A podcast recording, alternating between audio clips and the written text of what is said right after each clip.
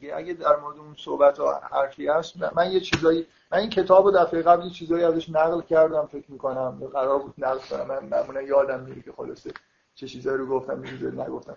فکر اسمش هم بردم مصلحت و شریعت. از انتشارات گام نو. کتاب بدی نیست جالبه.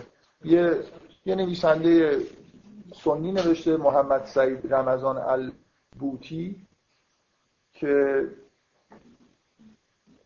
در واقع یه جوری حالت دفاع کردن داره یعنی انتقادی نیست. ولی خیلی هم استاندارد نیست. آره یعنی اینجوری نیست که مثلا منعکس کننده دیدگاه های عمومی فقه سنت باشه. ولی به هر حال حالا کتاب بدی نیست کتاب خوبیه. من اصولا این تیپ کتابا که ترجمه میشن کتاب های تحقیقات یه خورده جدید مثلا اکثرا نویسنده ها مصری هستن. کتاب جالبی توشون هست. یه اطلاعات خوبی می‌تونید پیدا کنید.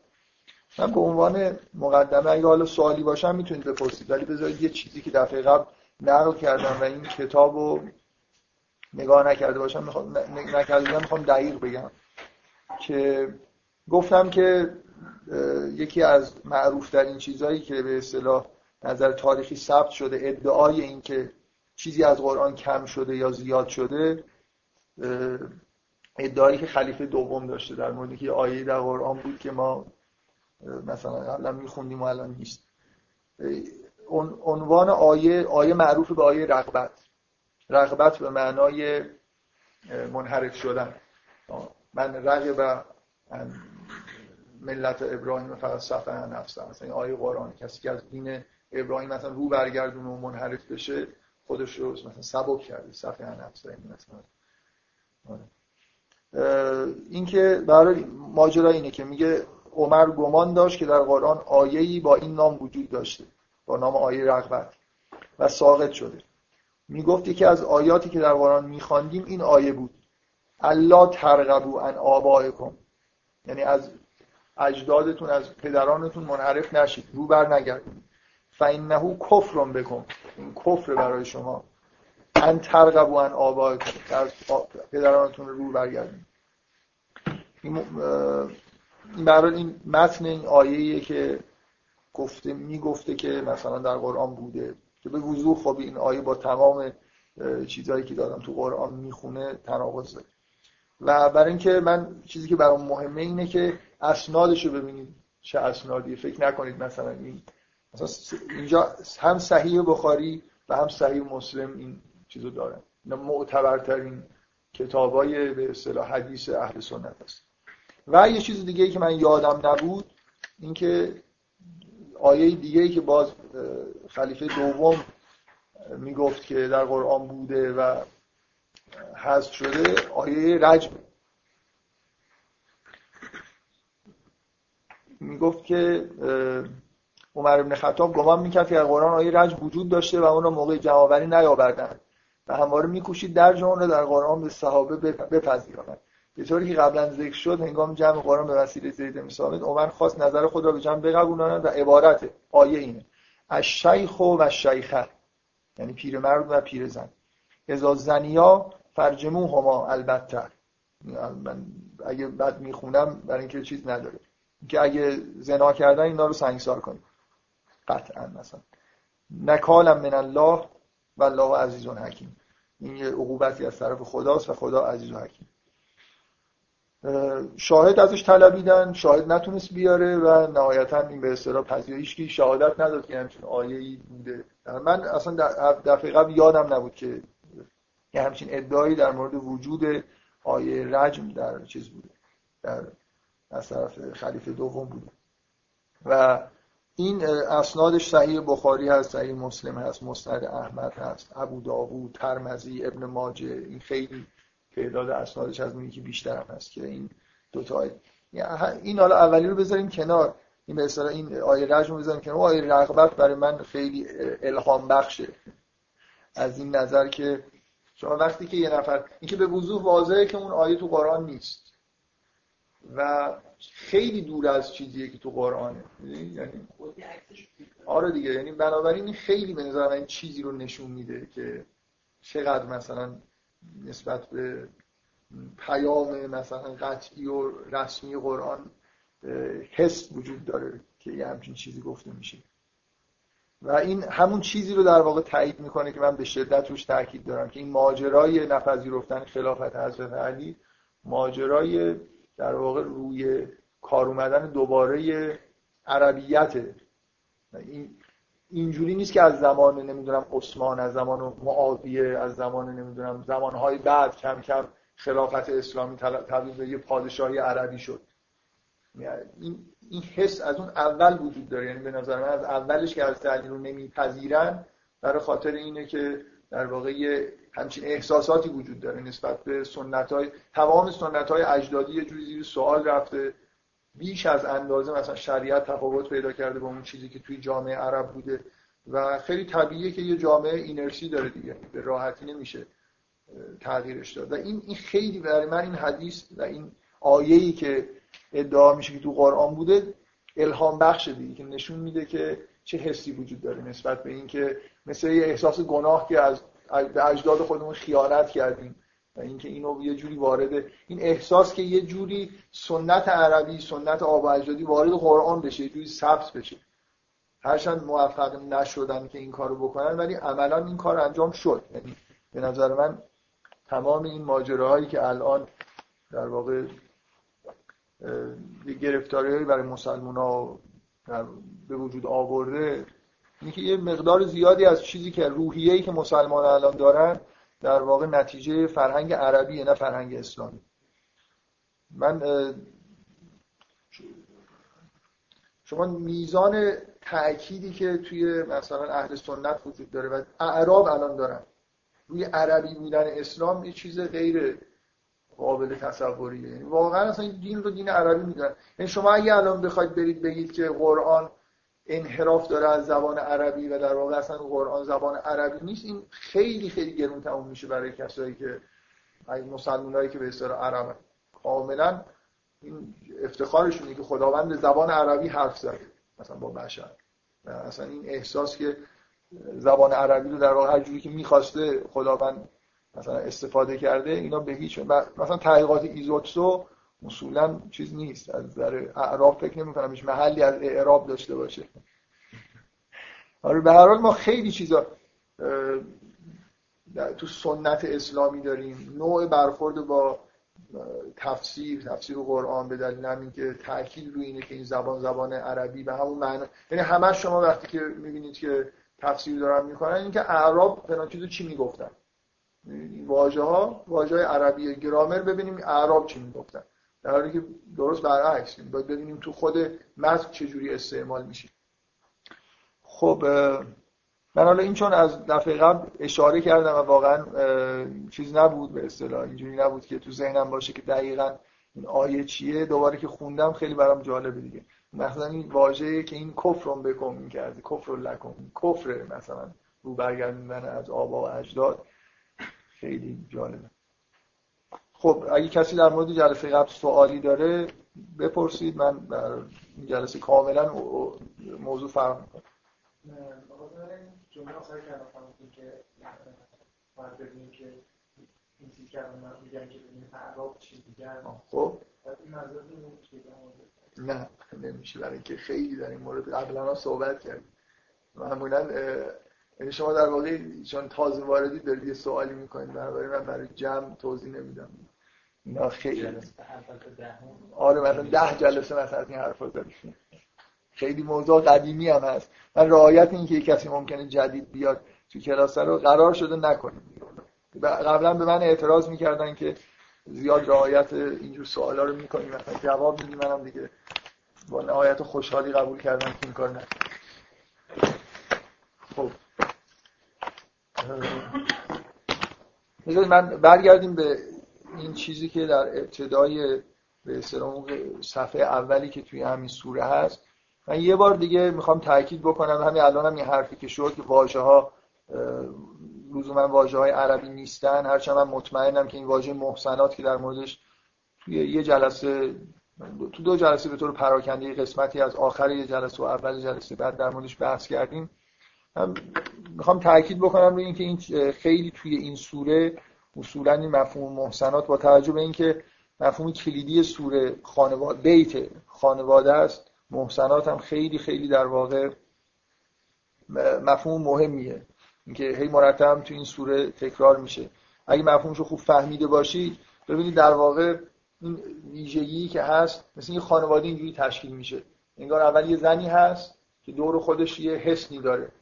بعد طی یه جریانی که مثلا از یه مقام بالایی تعیین شده در یه فرایندی که بهش میگیم نکاح یه مردی انگار اجازه پیدا می‌کنه بدون اینکه این حس رو خراب بکنه وارد این حس میشه.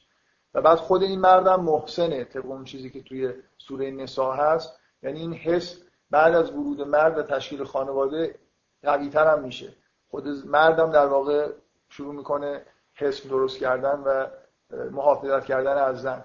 ببین این معنی تشکیل خانواده است. که بیت اینجوری تشکیل میشه. در مبنای زن داره تشکیل میشه. این خیلی مهمه که این آدم حس کنه. اینکه در واقع مثل اینکه زن یه جایی هست. اینکه مرد این حالت داره. من همش روی این بارها پراکنده صحبت کردم که انگار سکونت تمدن یه جایی ساکن شدن تشکیل خانواده دادن. اینا حول زن انجام می‌گیره. یعنی مرد مثلا حرکت می‌کنه میره وارد اون حس میشه و اینجوری بیت به وجود میاد.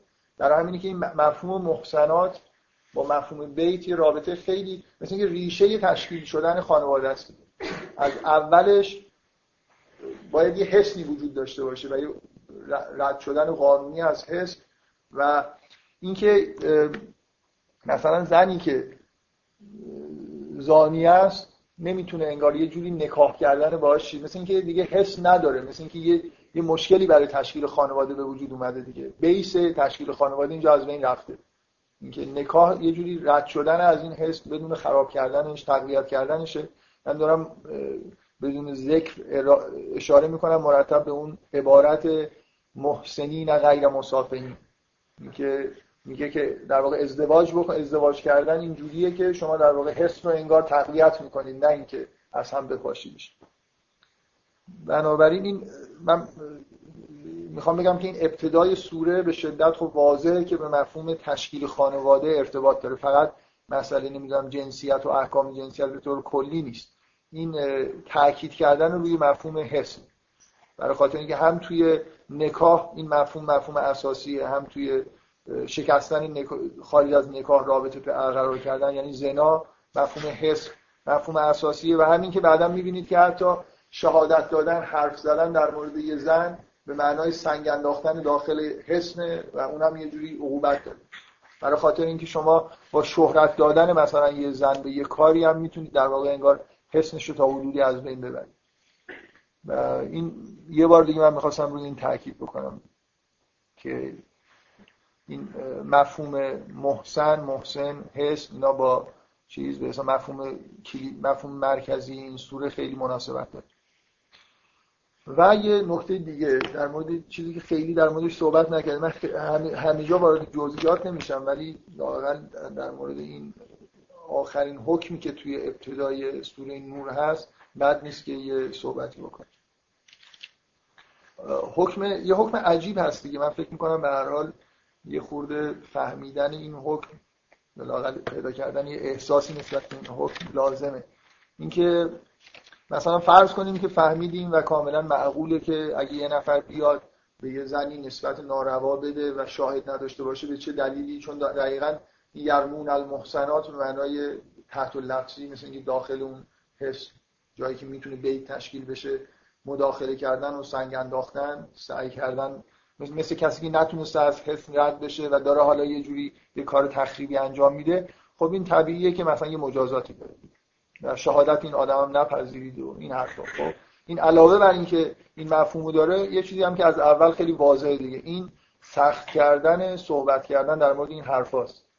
شما در واقع فقط میشه در مورد جرمی توی دادگاه رفت شهادت داد که یه جوری در ملل عام اتفاق افتاده باشه جرم جنسی.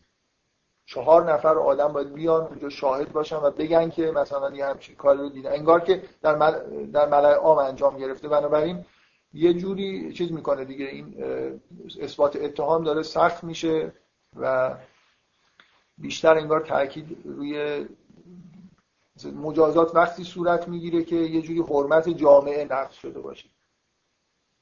لزوما مثلا که بعدا تاکید میشه که وقتی که این مجازات داره اعمال میشه باید یه طایفه از مؤمنین هم اونجا باشن. مثلا شاهد این مجازات باشن. مثل یه امر یه چیز اجتماعی شکسته شده و اجتماع هم داره یه جوری دخالت می‌کنه توی مجازات کردن. ولی حکم عجیب حکم آخر دیگه. که بعد از این یرمون ازواجم. ببینید یه خود من می‌خوام در مورد این حکم صحبت بکنم. بدون اینکه حالا وارد مسائل فقهیش بشم. این این چیزیه که بهش میگن لعان. نظر فقهی واژه‌ای که براش وجود داره اینکه دو نفر بیان مرد میاد مثلا شهادت میده که زنش رو در هنگام مثلا مرت... زنش مرتکب عمل خلاف شده و شاهدی هم نداره. خب خیلی طبیعی این واقعا این طبیعیه دیگه. مرد ممکنه تو خونه خودش دیگه خب شاهدی نبوده. به طور طبیعی وارد خونه خودش شده مثلا یه چیزی دیده و حالا داره میاد شهادت بده. لازم نیست که چهار تا شاهد بیاره. اگه چهار تا شاهد بیاره که وضع دادگاه عادی اگر نه اینجا یه راهی وجود داره. مثل اینکه این یه چیز خصوصیه توی خونه اتفاق افتاده شاهدی هم وجود نداره. حالا هر کدوم اونا هر مردی که میاد چهار بار شهادت میده که راست میگه و این رو دیده. چهار بار شهادت میده و بعد دفعه پنجم خودش رو لعنت می‌کنه. لعنت خدا بر من اگر من دروغ بگم. و زنم در مقابل این چهار بار شهادت میده که من این کارو نکردم. و برای پنجمین بار میگه که من خداوند مثلا غضب خداوند بر من اگر شوهرش راست بگه و چه چیزش عجیبه؟ حالا خب این مثلا چهار بار به جای انگار چهار تا شاهد خودش چهار بار داره شهادت میده. و زن هم می‌تونه برای اینکه از خلاص بشه اونم چهار بار شهادت بده. و دادگاه همجا تموم میشه دیگه. این هیچ حکمی بعدش نیست. مرد اومد چهار بار شهادت داد که زنش همچین کرده. زنم چهار بار گفت من این کار نکردم و لعنت هم مثلا فرستادن بر خودشون. اگر دارن دروغ میگن و تموم میشه دیگه. حکمی بعدش نیست. اینجوری نیست که اگه حالا اینجوری شد چی؟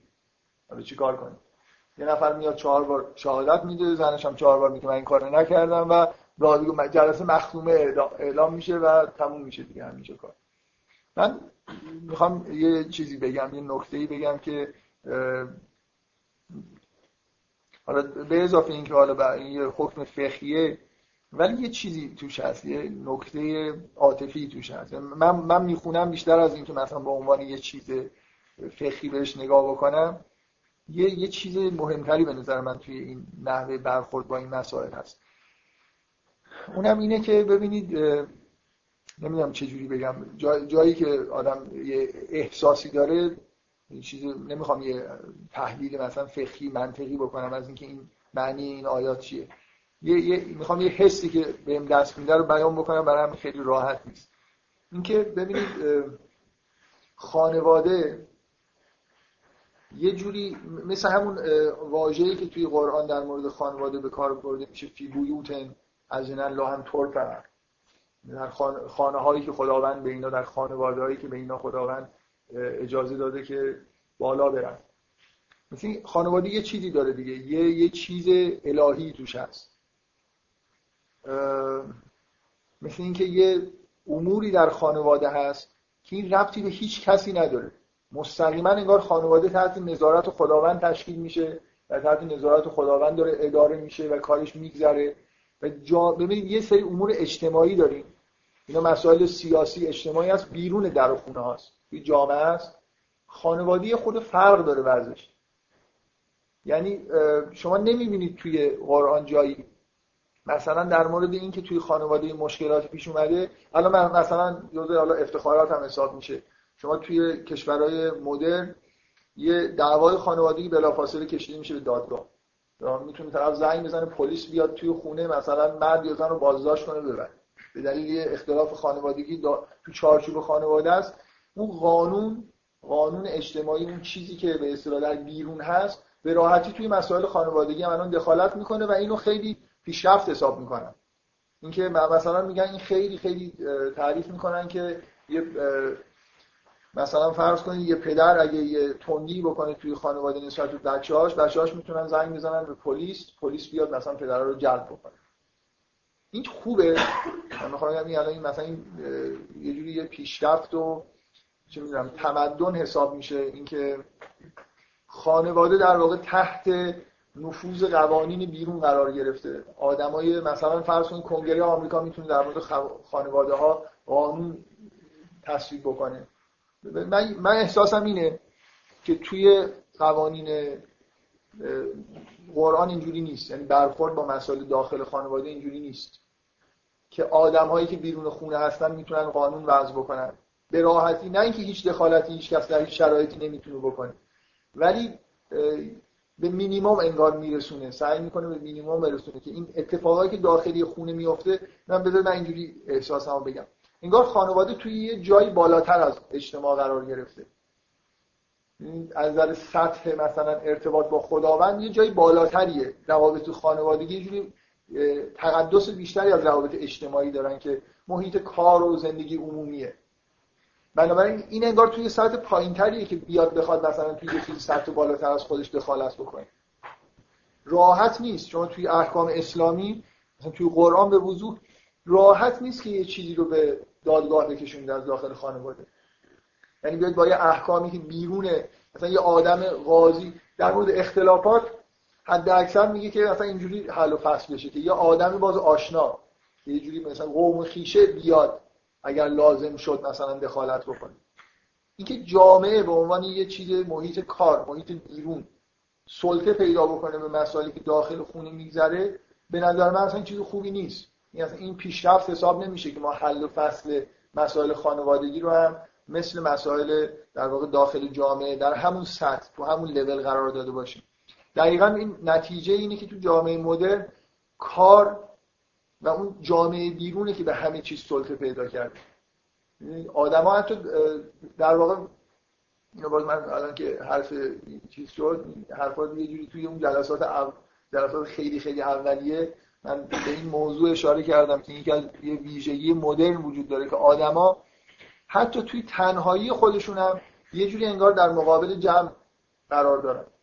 برای خاطر اینکه چه چیزی الان رشد کرده توی دنیا؟ یعنی حالا مخصوص به طور کاملا یک نواختی من احساس می‌کنم که این جریانی که من دارم میگم از ابتدای تاریخ بشر انگار شروع شده ولی توی جامعه مدرن یه دفعه اوج گرفته. اینکه تفکر باید تفکر بین الاذهانی باشه دیگه. یعنی من حتی وقتی که خودم مثلا فرض کنید بنا به تجربیات شخصی خودم به یه نتیجه می‌رسم یه جور انگار مقیدم که پیش خودم هم اینو یه صورتی بهش بدم سر صورتی بدم که برای جمع قابل قبول باشه. یعنی اگه الان شما یه معجزه هم تو زندگیتون ببینید بعد یه جوری فکر می‌کنید بعد از مدتی که اگه به یه نفر بگید طرف مثلا ممکنه بهتون بگه خب این چیزی که دیدی شاید مثلا اینجوری نبوده اونجوری بوده. شما نمی‌تونید به کسی ثابت بکنید که واقعا اون چیزی که دیدید معجزه بوده. می‌دونید؟ قابل انت... اون احساسی که در یه لحظه‌ای به شما یقین میده در مورد مسائل دینی یا هر چیز دیگه ای چیز قابل انتقالی نیست. ببینید هر چی که تو تاریخ عقب بری مردم بیشتر اعتماد دارن به انگار یه جوری رسمیت داره که من یه چیزی رو فهمیدم و قرارم نیست که این یه چیز عمومی بشه. همه چیز پابلیک نیست. این یه چیز به اصطلاح تاریخیه که هی ما تحت فشار چیزهای پابلیک قرار می‌گیریم. یعنی یه محیط بیرونی وجود داره یه دانش هایی که همه پذیرفتن و بعد همینا به همه آدما آموزش داده میشن.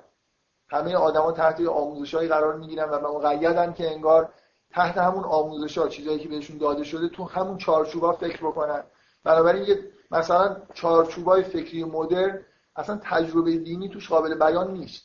بنابراین شما اگر حتی به یه حالتهای خیلی سطح بالای دینی هم برسید یه مدتی بگذره اگه سعی بکنید که اینا رو به توی همین چهارچوبای متداول بیان بکنید می‌بینید که قابل بیان نیست بعد ممکنه در واقع به تجربتون آسیب برسه.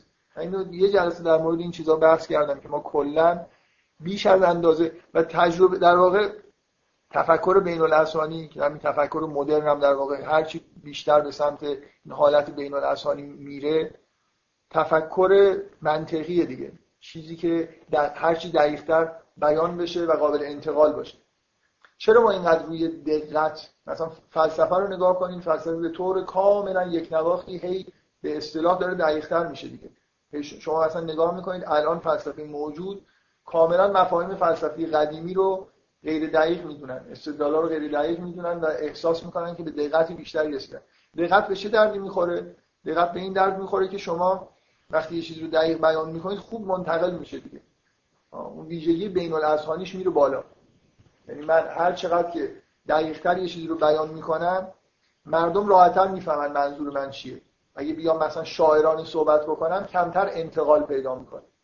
درسته؟ این یه ویژگی کلی جهانه. اینکه هی انگار جمعیت بزرگتر میشه جمعیت بیشتر میشه جوامع بزرگتر میشن. بیشتر احتیاج به قانون پیدا می‌کنن بیشتر بیشتر احتیاج به کنترل پیدا می‌کنن. و هی دانش در واقع دانش عمومی تر میشه پابلیک تر میشه. قوانین قوانین که بیرون حاکم هستن هی هیته های خصوصی رو در واقع اشغال می‌کنه. این از اینا بحثاییه که این آدمای فیلسوفای پست مدرن رو این چیزا خیلی تاکید می‌کنن. که مدرنیسم یه جوری هجوم به همه هیته های خصوصی آدماست یعنی ما نه تنها خانواده تحت تهاجم جهان بیرون از خانواده است جهانی که کار قراره توش انجام بشه این جهان کاپیتالیستی اصولا این ویژگی رو داره دیگه کار توش مهمه. قوانینی که بیرون هستن غلبه می‌کنن به قوانین داخلی خانواده توی اسلام توی قرآن شما خانواده رو یه واحد تا حدود زیادی مستقل می‌بینید. قرار نیست که آدما قرار نیست پلیس بیاد توی خونه نظم و برقرار بکنه. ولو اینکه توی خونه تا حدودی اتفاقای بدی بیفته این بدتر از اینه که مثلا خانواده استقلال خودش انجام از دست بده. به نظر من این اتفاق خوبی نیست که الان تو جواب مدرن به جایی رسیدیم که آدما توی خونه اگر دعواشون بشه زنگ بزنن مثلا 110 بگن اینجا دعوا شده بلافاصله پلیس بیاد این آدما رو ببره در یه محکمه عمومی با یه قوانینی که مثلا کنگره تصویب کرده. یه مجازاتی اعمال بشه. مثلا فرض کنید آدما رو بندازن زندان به دلیل اینکه حرف بدی زدن یا رفتار بدی کردن. من نمی‌خوام بگم هیچ کنترلی توی خانواده نباید باشه. ولی لاقل این حس آدم داشته باشه که کنترل زیاد جامعه روی خانواده اتفاق خوبی نیست. اینکه از بیرون یه قواعدی تحمیل بشه. مثل اینکه خانواده میگم دیگه همونطوری که انسان یه فرد باید یه حس آزادی داشته باشه تا حدود زیادی. استقلال شخصیت داشته باشه استقلال تفکر داشته باشه. یه در درون خودش جدای از جمع بتونه فکر بکنه بتونه به نتیجه برسه و هیچ قیدی احساس نکنه که تابع نوع, نوع تفکر جمع چارچوبای تفکر جمعی باشه. من لازم نیست که همه افکاری که دارم قابل بیان برای دیگران باشه. واقعا استقلال فکری اینه که آدم به یه جایی برسه من اصلا احساس کنم که مجموعه زیادی از چیزایی که می‌دونم قابل توضیح برای دیگران نیست و این کاملا طبیعیه. یعنی آدما قرار نیست که همه تجربه و همه افکارشون قابل عمومیت بخشیدن باشه. هر چی که دنیا داره جلو میره انگار تاکید روی لاغر در دوران مدرن به طور ناخودآگاه تاکید روی پابلیک بودن همه چیز زیاد شده. و اون چیزا وجود ندارن دیگه. سلسله مراتب وجود نداره. یعنی همه چیز در سطح همون جامعه. یه مکانیسم های کلی قانونگذاری هست که جامعه خودش اینا رو در واقع می‌ذاره و اینا قوانین مدنی رو قوانین داخل خانواده رو هم همونطوری که قوانین اقتصادی رو تصویب می‌کنن تصویب می‌کنن. و همون نیروهای انتظامی که نظم جامعه رو در واقع خیابون رو برقرار می‌کنن الان توی کشورهای مدرن نظم داخل خونه ها هم می‌خوان برقرار بکنن. در حالی که به نظر میاد که مثلا جواب مدرن یه جوری آزادی فردی توش وجود داره و همش در واقع این صحبت ها هست ولی واقعا اینجوری نیست یعنی در یه هیته هایی شما می‌بینید که به شدت آدما مقیدتر هست همینجور که تاریخ پیش رفته مقیدتر شد من بگید حالا اگه سوال مربوط به این موضوع هست من حرفم تمام نشه این حالت ممکن تعمیم بده که جامعه هم آدم مثلا بر بر فرد بر یه فرد خانواده و بعد جامعه محیط کار. کدومش کدومش چیزه؟ به اصطلاح اولویت داره. کدومش قوانینش؟ مثلا قراره که من من حرفم اینه. محیط بیرون. بله. من میگم که کلا قوانین؟ بشه که کیو تقویت کنه. اصلا قوانین منشأ قوانین اینا اینا این چیزا به اصطلاح این دو تا خانواده و جامعه چقدر از استقلال دارن؟ چقدر جامعه مثلا برای خانواده استقلالش به رسمیت می‌شناسه؟ ببینید جامعه جاییه که آدما میرن با هم دیگه تعاملایی دارن روابط اجتماعی روابط عاشقانه نیست. ما قرار نیست توی محیط کار مثلا خیلی همدیگه رو دوست داشته باشیم خیلی روابط عاطفی برقرار بکنیم. جامعه اصولا ما یه بخشی از جامعه رو داریم که خیلی باید توش خطکشیایی باشه برای اینکه مردم می‌خوان کار بکنن به یه اهدافی برسن. و اصلا اینجا مهم نیست که با هم روابط انسانی در چیز قرار می‌گیره. در حالت به اصطلاح حالت فرعی پیدا می‌کنه. چیز دیگه ای توی جامعه بیرون اصله. کار کردن و به نتیجه رسیدن. مثلا فرض کن شما می‌خواید جامعه داشته باشید که خوب بشه مدیریتش کرد در اثر در جهت یه سری اهداف اقتصادی نظامی. مثلا جامعه باید بتونه از خودش نیروی دفاعی داشته باشه. اینا یه چیزایی مربوط محیط بیرونه. درست؟ اینکه آیا اون قوانینی که در واقع اونجا وضع میشه نباید یه تفاوت ماهوی داشته باشن با این قوانینی که داخلی خونه رو. اصلا موضوع داخلی خونه کاملا با موضوع بیرون خونه فرق کنه جایگزینش چیه؟ حالا من اگه یه نفر دیگه برام میگم خدا گفته من خودم مثلا من خب مثلا یه خب. خب ما من یه سیستم قانونگذاری هست قانونگذاری دینی شریعت. بر مبنای اینکه مثلا خداوند داره قانون می‌ذاره. خب من که وقتی دارم قانون گذاری می‌کنم به این فکر نیستم که مثلا دیگران حالا چی میگن. شما دقیقا دارید چیز می‌کنید. این ایرادی که من میگم جامعه مدرن داره این که حالا من این حرفی که دارم می‌زنم مردم چی میگن مثلا؟ حالا جواب اون یکی رو چی باید بدم؟ اگه اون مثلا فیلسوف راسل اومد مثلا به من ایراد گرفت چی باید بگم؟ این هم این ویژگی که ما الان داریم دیگه. هی باید چک بکنیم ببینیم که حرف ما رو همه میپذیرن. حرفی که من دارم می‌زنم قابل بیان در مثلا سازمان ملل هست. اینجا نمی‌دونم با مثلا قوانین حقوق بشر.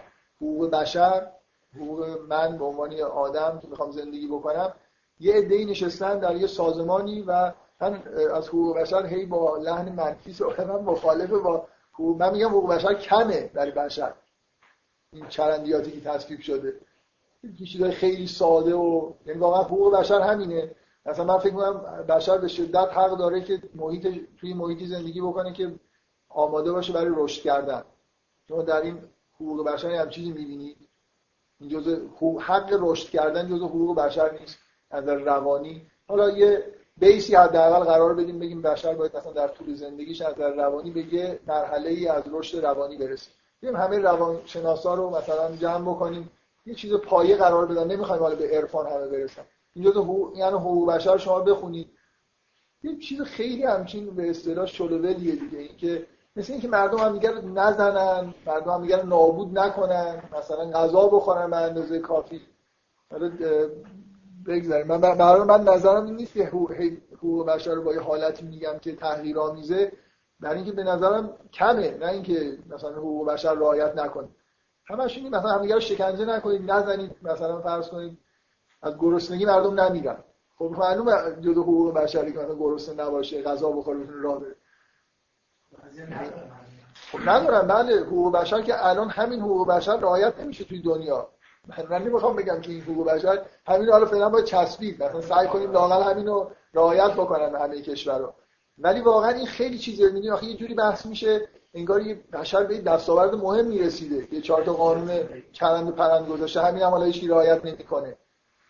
تمام مدت آمریکایی‌ها به چینی‌ها مثلا میگن شما رعایت نمی‌کنید. اینا این نصف حقوق بشر در مورد مسائل مثلا داشتن خوراک و پوشاک و حق آموزش و یه سری چیزای ایناست که تو آمریکا رعایت نمیشه.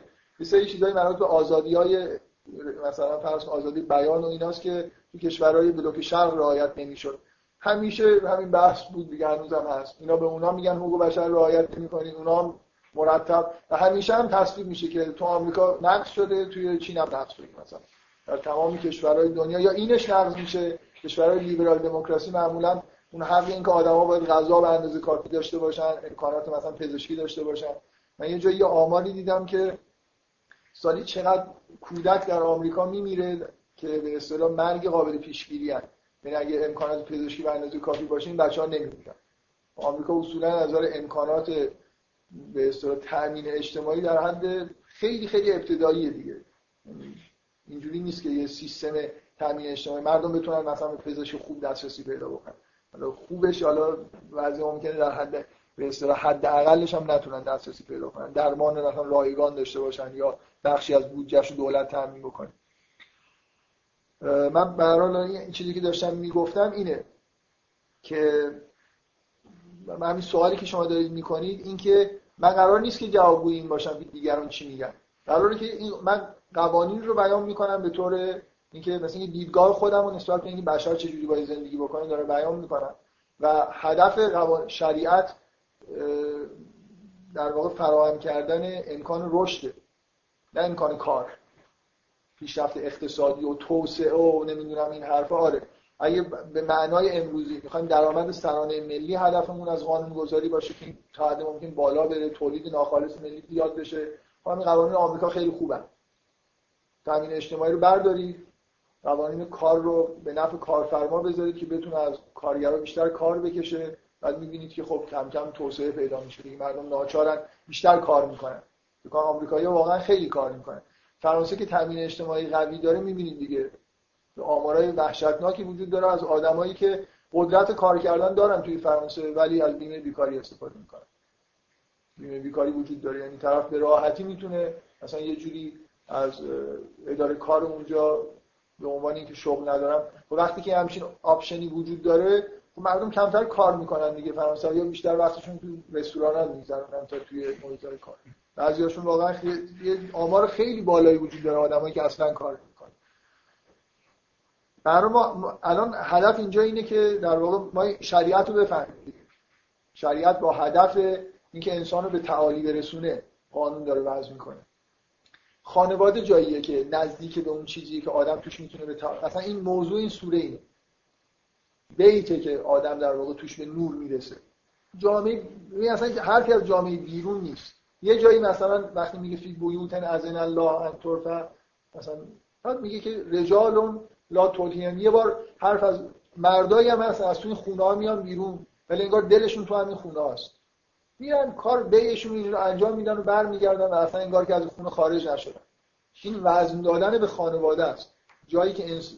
جای طبیعی محیط طبیعی زندگی انسان که قرار رشد توش انجام بشه توی محیط خانواده است. جایی که روابط عاطفی قوی وجود داره عشق به وجود میاد بچه ها به وجود میاد جامعه اینجوری توفیلیه توی قوانین اسلام. یه چیزی حالا یه چهار تا قانون هم بذاریم که بیرون مردم دارن با هم دیگه خوب. اینکه الان ما به جایی رسیدیم که پلیس که مثلا باید نظم بیرون جامعه رو در واقع این چیزی که مهم نیست اون رو به اصطلاح چیز کنه به اعمال بکنه مثلا کار به جایی برسه که داخل خونه ها رو هم بسپریم به نیروی انتظامی و در خونه ها در واقع یه جوری انگار به بیرون توی توی همین سوره شما این حالت رو احساس می‌کنید. اصلا خونه درش روی کسی باز نیست. دولت و نمی‌دونم حالا پلیس و کسی بیاد وارد خونه بشه خیلی خانواده چیزی به اصطلاح محکم کاری شده که اصلا کسی چیکار داره انگار داخل این خونه چی میگذره. اینجا من این آیه احساس شدیدنی همچین احساس داره از توی خونه اگر اومدن شکایت کردن بیرون شما ببینید اینجا یه نفر میاد قسم می‌خوره و لعنت میفرسته به خودش که این کارو کرده اونم میاد همین شهادت میده و لعنت میفرسته که مثلا خدا من مثلا مورد غضب قرار بده که اگر این راست بگه و کار تموم میشه. اصلا ماجرا بین این دو نفر و خداونده. اصلا کسی دیگه ای انگار اینجا اون اومد گفت که خدا منو لعنت بکنه اونم گفت خدا منو لعنت بکنه و میرن. جامعه اینجا انگار حق دخالت نداره. فقط یه انگار یه اتفاقی افتاده بین این آدم و اون آدم و خداوند دیگه. من می‌خوام من می‌خوام بگم خانواده توی شریعت بالاتر از جامعه قرار داره. خیلی نزدیک به خداست. بنابراین اتفاقایی که اونجا میفته یه جوری انگار رفتی به این آدمایی که این پایین دارن محیط کار رو اداره می‌کنن خیلی نداره. فقط استفاده که داره از جامعه میشه اینه که مثلا شوهر داره زنش رو مجبور می‌کنه مثلا فرض کنید واقعا این اتفاق افتاده. زنش فقط در یه محکمه مجبور میشه که به خودش به یک مثلا غضب الله علیها این کار صادقی. مثل اینکه داره از از قدرتی که بیرون خانواده هست قدرت سیاسی اجتماعی استفاده می‌کنه برای اینکه زنشو مجبور بکنه که اون تو رابطه مثلثی که با خداوند دارن یه عملی رو انجام بده. دقت می‌کنید؟ به خودش داره زن خودش رو لعنت مرد خودش رو لعنت می‌کنه اگر دروغ میگه اونم داره خودش رو مثلا لعنت می‌کنه اگر مرد راست میگه اینجوری نیست که اون قدرت بیاد اینجا حکم بده و مثلا یه کاری انجام بده. مگر اینکه مگر اینکه یه نفر اعتراف بکنه به اینکه یه کاری انجام داده که اون وقت مثلا خب بنا به اون حکمی که هست جاری میشه به اعتراف خودش. یه جوری من احساسی که دارم به شدت اینجا این حالت استقلال خانواده دیده میشه و اینکه زن و شوهر انگار یه چیزی یه رابطه خیلی خاصی دارن خیلی نزدیک به اون بالاها. بنابراین مسئله با رابطه برقرار کردن و حرف زدن در مورد یه چیزی تعهدشون در مورد خداوند فیصله پیدا می‌کنه. اینکه این دوتا می‌خوان حالا با هم دیگه زندگی بکنن نکنن. اصلا هیچ چیزی تو این دادگاه اتفاق نمیفته به غیر از اینکه انگار دادگاه این دو نفر مجبور می‌کنه که یه عمل شبیه به عبادت انجام بدن. مثل اینکه یه چیزی رو در پیشگاه خداوند مثلا یه واژه‌ای رو ابراز بکنه. همین. نمی‌دونم این احساسی که من دارم و می‌فهمید چیه یا نه. من خیلی این حکم این حس استقلال خانواده توش هست. و دور بودن احکام خانواده و مستقیم بودن رابطه خانواده با خداوند. که جامعه به راحتی نمی‌تونه حسن خانواده رو بشکنه. حتی وقتی خانواده میان بیرون مثلا به دادگاه به شکایتی صورت می‌گیره می‌بینید دخالت در حد مینیمومی باقی مسئله کاملا جنبه تعهد اخلاقی و دینی پیدا می‌کنه.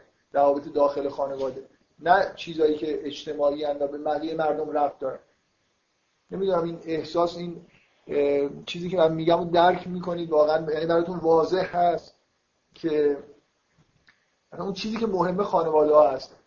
چون رشد انسان ها مهمه و انسان ها توی محیط جامعه موقع تجارت کردن موقع کار کردن رابطه برقرار کردن با دیگران رشد نمی‌کنن. تو محیط فردی خودشون در موقع عبادت کردن و رابطه های خانوادگیه که به شدت سهم بزرگی توی رشد انسان ها داره. و چون این هدف شریعته بنابراین یه جوری جامعه زیر خانواده قرار می‌گیره. بذارید ایشون اول نصور من که می‌فهمم چیزی که مثلا تو هست در تضاد با این مثلا اینکه اسم اونجا سعی قانون اینجوری باشه که به آزادی افراد مثلا احترام داد مثلا ما خوبه قانونی اینجوری باشه که آزادی افراد مثلا احترام بذاره بشه میگه به نظرم بالاخره وقتی کسی می‌خواد زنگ می‌زنه به پلیس بالاخره اون گسسته شده اصلا بنیان خانواده. که مثلا این طرف میگیم که آزادی شما دیگه تا وقتی دلتون می‌خواد خودتون همین وقتی که مثلا حس کنید طرف این بنیان گسسته شده مثلا تو زنگ به پلیس بعد آزادیش اینجوری نیست. یعنی وقتی شما این option رو می‌ذارید که طرف به هر دلیلی زنگ بزنه به پلیس و دیگران در واقع حضور پیدا بکنن و این حق و قانونی رو داشته باشن طرف به راحتی در ساده ترین موقعیت هم زنگ می‌زنه به پلیس و سعی می‌کنه مشکلش رو از این طریق حل بکنه. من می‌خوام بگم اگه یه زن و مردی از همه دنیا رو آب ببره یه زن و مرد زنده بمونن هر چقدر با هم دیگه مشکلات اخلاقی و تفاوت داشته باشن یه زندگی خوبی با هم دیگه می‌کنن. چون جایی ندارن برن. این منظورم چیه؟ یعنی اصولا آدمی وجود نداره که بخواد بیاد اینجا دخالت کنه جوابگوی کسی باشن. بنابراین یه جوری با هم دیگه به اصطلاح مچ میشن. موضوع اینه که الان شما نگاه کنید همه قوانین نمونهش ما قوانین فعلی ما دیگه. ظاهرا خب قوانین شرعی هستن ظاهرا. ولی شما نگاه کنید ببینید همون حالت دخالت شدید در واقع قوه بیرون در داخل خانواده ها وجود داره. یعنی شما بلا فاصله می‌تونید برای هر چیزی در واقع کار به دادگاه بکشید. حالا مثلا الان این بحران مهریه و نمی‌دونم این قانونی که گذاشتن که ظاهرا همه چیز شرعیه. ولی واقعیت اینجوریه که عرف اینطوری بوده ماجرایی که الان پیش اومده بهش میگن بحران مهریه اینه که عرف اینجوری بود که کسی مهریه رو نمی‌داد و کسی نمی‌گرفت. چون اینجوری بود حالت فرمالیته پیدا کرد و فقط یه جوری مثلا برای اینکه شأن طرف حفظ بشه گفتن 100 سکه 500 سکه 1000 سکه 124 هزار تا سکه. همینجور کسی که دادن گرفتنی نبود. بعد یه دفعه بعضی از فقها گفتن که خب از نظر شرعی به اصطلاح مهریه این مطالبه است. یعنی اون واقعا شرع اولیه اینجوری بود که مهر بخشی از اموال مرد بود که حتی در ابتدا ممکنه طرف بده. یعنی اینجوری نبود که طرف بیاد یه کوه طلا که وجود نداره رو مهر بکنه. یعنی ما از یه حالت به اصطلاح اینکه کم کم در عرف رفتیم به سمت این که مثلا یه چیز تغییر پیدا کرد ماهیت اون قانون شرعی. بعد یه دفعه اومدن گفتن نه تو شرع اندر مطالبه است. حالا همه اینجوری طبق عرف مهر می‌کنن و ندارم بدن. یعنی بنابراین من هر اختلافی رو می‌تونم بکشم بلافاصله به دادگاه. الان بعض خانواده تو ایران خوب نیست دیگه خوبه. ما در تمامی چیزا آلودگی هوا نمی‌دونم در تعداد تصادفات سال که رتبه اول داشتیم به حمدالله الان رتبه چهارم طلاق رو پیدا کردیم و همه حدس می‌زنن که تا یکی دو سال دیگه در این زمینم رتبه اول پیدا بکنیم. برای اینکه آخه اصلا ببین این این یه جوری حس ناامنی تو خانواده به وجود میاره. مثلا یه مردی از اول که ازدواج می‌کنه کلی طلبکار بزنش. ولی طلبی هم این نمی‌تونه بده. شما با یه آدمی مثل یه اصطلاحی وجود داره تو سیاست بیشتر به کار می‌برن. شمشیر دموکلس که یه اسطوره یونانیه که یکی رو بسته بودن به یه تختی و یه شمشیری هم به یه نخی آویزون بود بالای سرش که هر لحظه اون تکون بخوره میافتاد. الان قوانین بیرون جامعه و از داخل خانواده رو اینجوری می‌کنه. می‌دونید؟ اینکه هی مثلا شما یه قانون اجتماعی بنویسید برای زن و شوهر که اگر مثلا زن اینجوری کرد تو حق داری مثلا بیای اینو 6 سال زندان کنی. اگه مرد نمی‌دونم دستش اینقدر برد بالا مثلا 7 سال باید بره مثلا تبعید بشه. این اصلا زندگی نمیشه. دوتا آدم دوتا روابط بین زن و مرد یه جوری فوق العاده چیز فراتر از این حرفاست. که اصلا احساس این وجود داشته باشه که من این کارو که نمی الان فرض کنید که زندگی خانوادگی امروزی رو تو ایران مثلا تصور بکنید که یه مهریه وجود داره که مرد نمی‌تونه بده. هر چیزی زن بخواد و مرد قبول بکنه که اون کار انجام بده یه گوشه ذهن زن می‌تونه این باشه که خب از ترس این کار داره می‌کنه. اگه نکنه من مهریه رو می‌ذارم به اجرا. ولی اگر این هم چیزی اصلا وجود نداشته باشه یعنی دو نفر دارن تو جزیره دارن زندگی می‌کنن هیچ تعهدی هم هیچ قانونی هم بالای سرشون نیست پلیسی هم هر کاری که دارن می‌کنن اصالت داره دیگه. از اون محبت دارن می‌کنن. مثلا مرد مجبور نیست این هدیه رو بخره. مجبور نیست فلان کارو بکنه. زن پناهی هم نداره بهش مراجعه بکنه. بنابراین هر کاری که مرد می‌کنه زن تعبیری نداره به غیر از اینکه در واقع خودش می‌خواد که این کار رو انجام بده. روابط فردی اینجوریه که جالبه. اینکه من یه کارایی رو حتی تو خانواده دارم انجام میدم بچه‌مو کتک نمی‌زنم از ترس اینکه مثلا زنگ بزنه به پلیس. این حس خوب. ببین من می‌خوام دنیای مدرن اینجوریه. اون قدرت سیاسی اجتماعی که بیرونه توی کنج خونه ها حتی وجود داره. قوانین نفوذ کردن و این خوب نیست. الان که شما میگید که مثلا قوانین آمریکا این بحث بحث روز خود آمریکا هم هست از نظر حقوقی. خانواده ها ناراضی از اینکه حریمشون شکسته میشه. مدام توسط قانونی که در بیرون هست. این احساس اینکه استقلال خانواده از بین رفته این اعتراض خیلی از آدما توی خود جامعه آمریکاست. دیگه کم مونده مثلا یه پاسگاه انتظامی هم تو خانواده مثلا هر خونه ای بگن لازمه. یا مثلا فرض کنید یه میکروفونایی بذارن که اگه یه بار بحثتون شد مثلا مشاور روانی از مرکز بتونه مشکلتون رو حل بکنه. بعد همه چیز مثلا فرض کنید خانواده یه جوری در ملای عام انگار تشکیل میشه. در و پیکر نداره دیگه. من می‌خوام بگم که این چیزی که تو این سوره ما می‌بینیم درست برعکس اینه انگار انگار دور خونه رو یه حصار خیلی خیلی بزرگی کشیدن. اصلا نه کسی می‌تونه بیاد به راحتی نه می‌تونه بره نه حرفای اینا رو کسی میشنوه. یه مشکلی به این بزرگی هم که تو خونه پیش میاد میرن یه جایی یه قسمایی می‌خورن و جامعه مثلا خب میگه خب اینا قسمشون خب یعنی کارشون رو با خدا انجام دادن به ما دیگه رفت یعنی من به عنوان یه آدمی که بیرون خانواده دارم زندگی می‌کنم دیگه حکمی ندارم. اینا یه تعهداتی نسبت به خودشون و خداوند داشتن و اومدن این قسم ها رو خوردن. دیگه بقیهش با خداست. جامعه من می‌خوام بگم این احساس وجود داره توی قوانین شهر. جامعه پایین خانواده قرار داره. محیط کار زیر پای این روابط عاطفی قرار داره. اگه اونجا اصلا توی جامعه فعالیتی انجام میشه برای خاطر اینکه این آدما بعدا برن بشینن تو خونه مثلا با هم دیگه زندگی خوبی داشته باشن. جامعه مدرن برعکسه کار در اولویت قرار داره. آدم ها یعنی قوانین داخل خونه هم طوری می‌ذارن که مردم بیشتر بتونن در محیط کار موفق باشن چرا؟ چرا من یه بار همین بحث حجاب که اینجا بود واقعا نظرم این هست به شدت هم حاضرم از این نظرم دفاع بکنم. همین وضعیت روابط آزادی که توی جامعه غرب وجود داره مخصوصا توی آمریکا همین سکس رولوشن اینا همه در جهت اینه که محیط کار تقویت بشه. در عکس ایده ای که میگن مثلا بی باعث میشه که محیط کار سست بشه اصلا اینجوری نیست. وقتی اونقدر آزادی وجود داره که همه از نظر به اصطلاح اون چیز جنسی کاملا تأمین شده هستن یعنی به راحتی دسترسی وجود داره. هر کسی با ده نفر می‌تونه رابطه برقرار بکنه. سکس رولوشن شده دیگه. خانواده از هم پاشیده در جهت اینکه محیط کار تقویت بشه. قوانین هم همین نقش دارن بازی می‌کنن. و کلی هم همیشه روی این حالتهای فجیعی که وجود داره تبلیغاتی میشه که یه جوری اصلا به یه چیزی رسیدیم. الان شما مثلا حقوقدانای آمریکا ممکنه بیان براتون ساعت ها سخنرانی بکنن که ببینید ما چقدر civilize شدن مردم ما که مثلا پدر حق نداره بچه خودشو بزنه.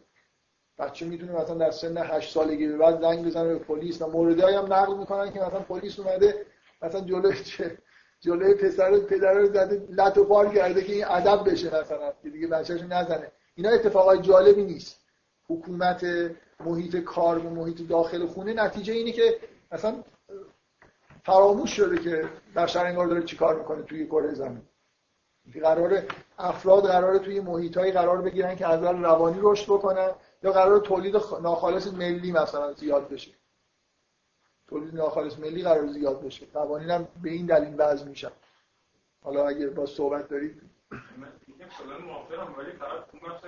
جزءا مخالفی. خب باید اون شامی به نظر من یعنی در قولو به نظرم که مثلا الان نه میگم که من میگم که الان اینجوریه. من میگم الان اینجوریه که آدم ها توی یه جامعه مدرن جامعه ما هم خب بخش اساسیش مدرنه.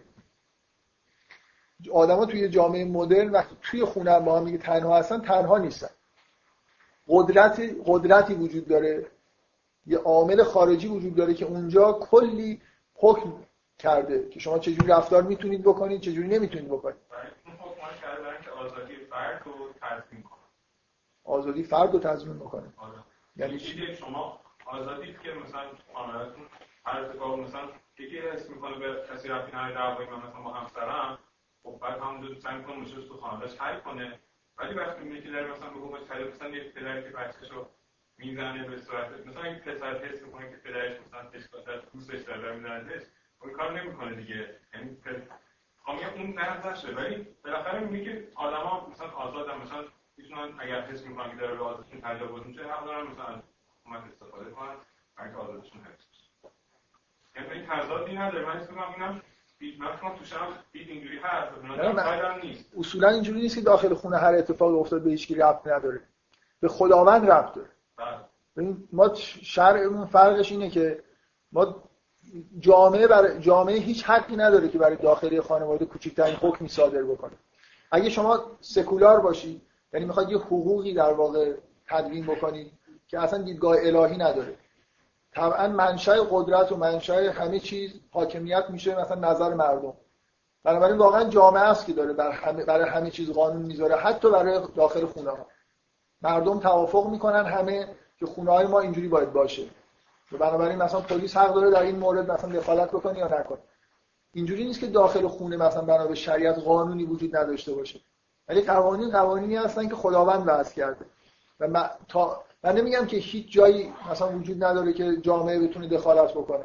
شما مواردی وجود داره تخطی کردن از این قوانینی مثلا فرض کنید اگه یه پدری واقعا به طور کودک آزاری بکنه خب واضحه که از شرع این باید جلوش گرفت جلوش گرفت. اینجوری نیست که بگیم که این یه من می‌خوام بگم که موانع زیادی وجود داره در شهر این حسن حساب نمیشه که جامعه هی بیاد دخالت بکنه. من حسم اینه. یه جور یه ارتباط حد اقلی وجود داره از بیرون به داخل. و این احساس که خانواده بالاتر از جامعه قرار داره. اونجاست که اصل ماجرا داره اتفاق میفته. فرد توی خانواده و جامعه یه جاییه که خیلی خیلی در واقع ممکنه قوانینی بیشتری توش لازمه. برای اینکه آدما ممکنه سر هم کلاه بذارن روابط مالی اقتصادی پیچیدگی داره. چون پیچیدگیش زیاده حکم هم زیاد داره. ولی این در یه سطح لول پایینتری قرار داره نسبت به خانواده. و حق نداره که به دلخواه خودش مثلا هی اون حریمو بشکنه. من از حرفم دقیقا اینه. یعنی شما با این موافقید. اینکه تو شهر تاکید روی حریم حریم خانواده زیاده. به راحتی نمیشه تو حریم خانواده نفوذ کرد. پلیس نمی‌تونه راحت وارد در یه خونه رو بشکنه بره تو و مثلا فرض کنید تو این مسئله خانوادگی انگشت بذاره که تو نباید این کارو بکنی یا باید بکنی. ولی خب به هر حال همیشه توی قوانین شرعی هم اینجوری هست. مثلا این موردایی مثل کودک آزاری خب خلاف مثلا چیزه. خلاف قوانین الهیه. اگه شما مثلا این بچه‌ای رو مثلا مادرش می‌تونه شکایت کنه. من واقعا این چیزای شرعیشو اصلا نمی‌دونم. ولی به هر حال اینجوری هم نیست که آزادی مثلا فرض کنید یکی بتونه بزنه توی خونه یکی رو بکشه. بگه خب این داخل حصار چون اتفاق افتاده رفتی به دیگران. بفرمایید. در واقع منظورتون که هم قبول دارن که در واقع شرع جهتگیری آمریکا این سمتی که استفاده از نیروهای اجتماعی برای حل مسائل خانواده آخرین راه باشه. مثلا. تا ممکنه مدرنیسم به این سمت ببره که یک از اولین راه باشه. آره و بعد اینکه مثلا تو شهر حتی آخرین راه هم که هست یه جوری باز خود خانواده تصمیم بگیره. از توی خانواده باید تصمیم گیری بشه که اونا دخالت بکنن یا نکنن. الان مثلا توی آمریکا نه این مورد تلفن زدن به پلیس از طرفی عضو خانواده. کلا اینکه قوانین اجتماعی نفوذ دارن می‌کنن توی خانواده مورد اعتراضه. یعنی هی مثلا یه جوری قواعدی داره به وجود میاد که اگر معلوم بشه که اینجوری یعنی من می‌خوام بگم به یه معنایی اگر داخل خانواده شکایتی نشه شما می‌تونید بعضی از مسائل داخلی خونه رو به محکمه بکشونید. به عنوان مثلا حقوق عمومی. یه چیزهایی که خلاف قانون انجام شده. در حال من سعی کردم احساسمو نسبت به این حکم که این حالت غیر عادی که داره. دو نفر میرن در یه جایی در یه محل پابلیک ولی تنها کاری که می‌کنن انگار یه جوری یه تو رابطه مثلثی خودشون با خداوند یه چیزی رو دارن تصویر می‌کنن. حرفایی می‌زنن و کار تموم میشه. این خب این جالبه دیگه. برای من حالا در احساس خوبی داره. شما ببخشید. نه از این قوانینی که مثلا وجود داره که مثلا می‌تونن بدون شکایت همین که مثلا این تمکن مالی داشتن و اینکه تو بچه خودت بتونی بزرگ بکنی یا نه یک مسئله وارد بشه. که خیلی از شکایت میشه که مادر مثلا پدرش که من بچه‌مو می‌خوام کنم بزرگ کنم اما قوانین بهش اجازه نمیده راستش میگه از اینکه میگن مثلا صلاحیت میگه. آره آره یعنی کاملا توی دادگاه ممکنه تشخیص تشخیص بده که یه خانواده ای آره همسایه هم بیاد یه چیزی شکایت بکنه به راحتی کار به دادگاه کشیده میشه. اینجوری نیست که مسئله داخل خونه تصمیم گیری بشه. این منظورم چیه؟ و در بعضی از موارد ممکنه ضروری باشه واقعا. من نمی‌خوام بگم منتها اینکه به قول همین تعبیری که ایشون به کار برده انگار توی قوانین شرعی آخرین راه یعنی همه چیز انگار همه راههای داخلی باید طی بشن. تا اینکه برسیم به جایی که واقعا قدرت از داخل خارج خونه بخواد نفوذ بکنه داخل خانه سوال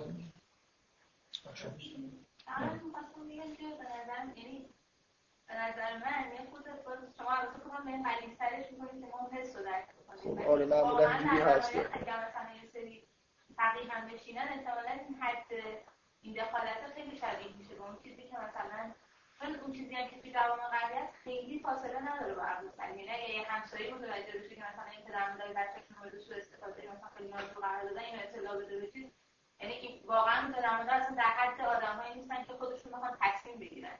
مگه اینکه مثلا ما اینجوری استدلال بکنیم که شاید توی جامعه اسلامی مثلا ما باید مثلا نزدیکان درجه دو مثلا شاید برای خود اول یا نظر بدن تا مثلا ولی اینکه شما مثلا یه معلمی توی مدرسه رو ببینید که بچه مثلا متوجه که بچه مورد سوء استفاده جنسی قرار گرفته. چیزی که توی جامعه مدرن الان خیلی زیاد ممکن اتفاق بیفته. حتی اینجا. آره ولی این مورد واقعا به نظر من من می‌خوام بگم یه حس من می‌خوام بگم توی شهر یه حس کراهتی وجود داره. مثل مسائل خوا... همین الان همین الان همین چیزی که ما داریم اجرا می‌کنیم قوانین ما یه تلفیقی از قوانین مدرن و قوانین شرعی هستن. باز اینو هم توی دادگاه خانوادی می‌بینید. خیلی وقتا آدما رو یه جوری سر میچرخونه. و احساسشون اینه که مثلا برن دوباره مثلا اگه نشد دوباره برگردن سه باره برگردن چه مسئله طلاق باشه هر چیزی. یعنی شما شما به راحتی نمی‌بینید که همین الان طلاق اتفاق بیفته. در حالی که شما هم توی غرب اصلا چیزی وجود نداره. هر کسی بلافاصله حکم طلاق میده وکیل می‌گیره. اینجوری نیست که مثلا قاضی احساسش این باشه که من سعی کنم که دخالت نکنم. بذار یه خورده دیگه باز فرصت بدیم. برن با هم دیگه زندگی کنن. یه حس اینجوری تو شهر وجود داره. خانه قاضی و همه چیزهایی که در بیرون خانواده وجود داره تا جایی ممکن دخالت نکنه. اگه دیگه هیچی نشد خب بله مثلا سوء استفاده جنسی داره میشه. از بچه به عنوان مثلا توضیح کننده مواد مخدر دارن استفاده می‌کنن. خب یه چیزایی اینا به جامعه هم داره مثلا یه جوری منتقل میشه بنابراین خب باید مجازات بشن. ولی تا وقتی داخل خود خانواده اتفاقایی داره میفته واقعا به نظر من حس کراهت وجود داره. یعنی این حداقل تو ذهن قاضی های ما هم الان هست که یه جوری بذاریم که مسائل داخل خونه حل بشن. یا همینجور به اصطلاح به طور سنتی که حکمی از داخل بستگان درجه یک تعیین بشه. بذاریم این مسئله به پابلیک نشه. من می‌خوام بگم تو غرب این کراهت وجود نداره. و روز به روز هم به نظر می‌رسه که این قوانین در جهت پیشروی هست. یعنی اینکه چه محدودیت هایی وجود داره داخل خونه چه خطکشی هایی وجود داره داره بیشتر میشه. بفهم یه چیزایی که حالا به نظر خودم حالا چیزی هست که اینجا چون به نظر من خودن شرط و شریعت یک پکیج کامله. ما نمی‌تونیم به صورت جدا بگیم خب بعد این دیکش به صورت مجزا با مثلا قوانین قبلی مقایسه کنیم و بگیم خب حالا به یه نتیجه رسید.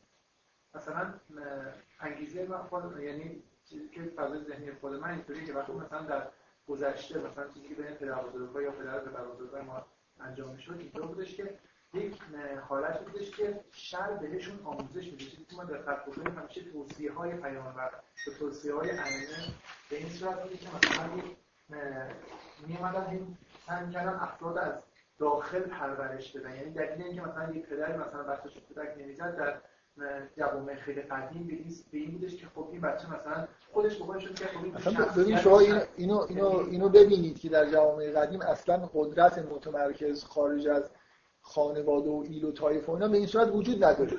مثلا این پدیده پدیده مدرن. رو خودش رو تربیت کنن و یعنی از داخل به بیرون می‌رسن اما جوامع فعلی در سعی بر این دارن که از بیرون به داخل برسن. جوامع یعنی فعلی اصولا مبناشون هر چی که داره پیش میره بیشتر در واقع اون پابلیک بودن دیگه. همه چیز در واقع تو جامعه تر. اصلا وقتی حرف از دموکراسی به این معنای غربیش هست تصمیم گیری وجود نداره به غیر از اینکه مردم دارن تصمیم می‌گیرن. یعنی در یه فضای به اصطلاح عمومی یه تصمیم گیری های انجام میشه. حتی قوانین داخل خانواده رو مردم دارن می‌ذارن. می‌دونید منظورم چیه؟ در حالی که شما احساستون در مورد مسائل شرعی اینجوری نیست که من اگر مثلا یه چیزی رو دارم در مورد همسرم رعایت می‌کنم یا برعکس این چیزیه که مردم در موردش تصمیم گرفتن از بیرون خونه. خداوندم تو خونه است. بنابراین یه جوری همه چیز انگار تو خونه. قوانین داخل خونه وضع شده. چیز الهی. شما نمی‌تونید یه حقوق سکولار داشته باشید و اینطوری نباشه. یعنی قواعد داخل خونه یه جوری از بیرون نیومده باشه. طبیعی این اتفاق بیفته. این نقش اصلا نمی‌تونید در طرف بکنید. و این هی در, حال زیاد شدن هم هست. و من می‌خوام بگم که این نقص این نقص هست یا نیست؟ اینو به صورت این نقص باید ببینیم یا نه. من همش حرفم این بود که اینو اینو دقت بکنید که توی شریعت حساسیتی وجود داره نسبت به دخالت کردن نیروهای سیاسی اجتماعی در داخل خانواده و دلیلش دقیقا اینه. خانواده در یه سطح بالاتری قرار داره از نظر معنوی. هدف اصلا انگار همه همه کارا داره میشه که خانواده خوب تشکیل بشه. من فکر سوره نور به شدت این احساس رو منتقل می‌کنه. اصل این بیت ها هستن. نه اون محیطی که مثلا جغرافیایی که این خونه ها توش قرار گرفتن و مردم با هم دیگه روابط کاری دارن.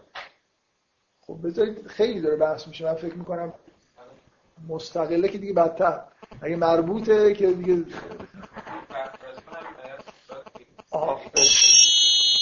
ببخشید برای ساعت روشن کردم و خب برای من جالبه اینه که حالا بعد از این صحنه خانواده تکلیفش چی میشه؟ خب. بعد از این صحنه خانواده تشکیل چی میشه؟ یعنی آیا این خانواده خاص آره.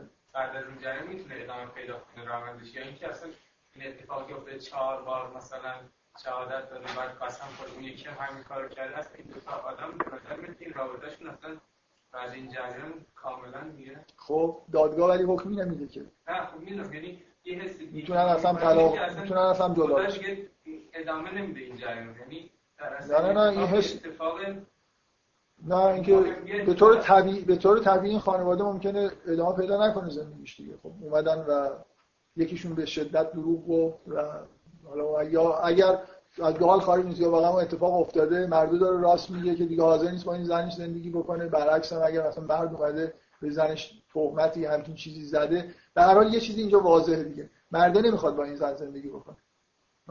یا دروغ؟ که چی؟ مسئله خیلی مهمیه. یعنی مسئله جزئی نیست. اگه این اتفاق افتاده که خب دیگه چیزی بین این دو نفر. اگر در رابطه خیلی دیگه حاضر خب خب خب. حالا اینا از هم دیگه جدا میشن دیگه. کی تصمیم می‌گیره که اینا از هم جدا بشن؟ خودشون تصمیم می‌گیرن نه دادگاه. شما منتظرید که دادگاه حکم دادگاه حکم نمیده.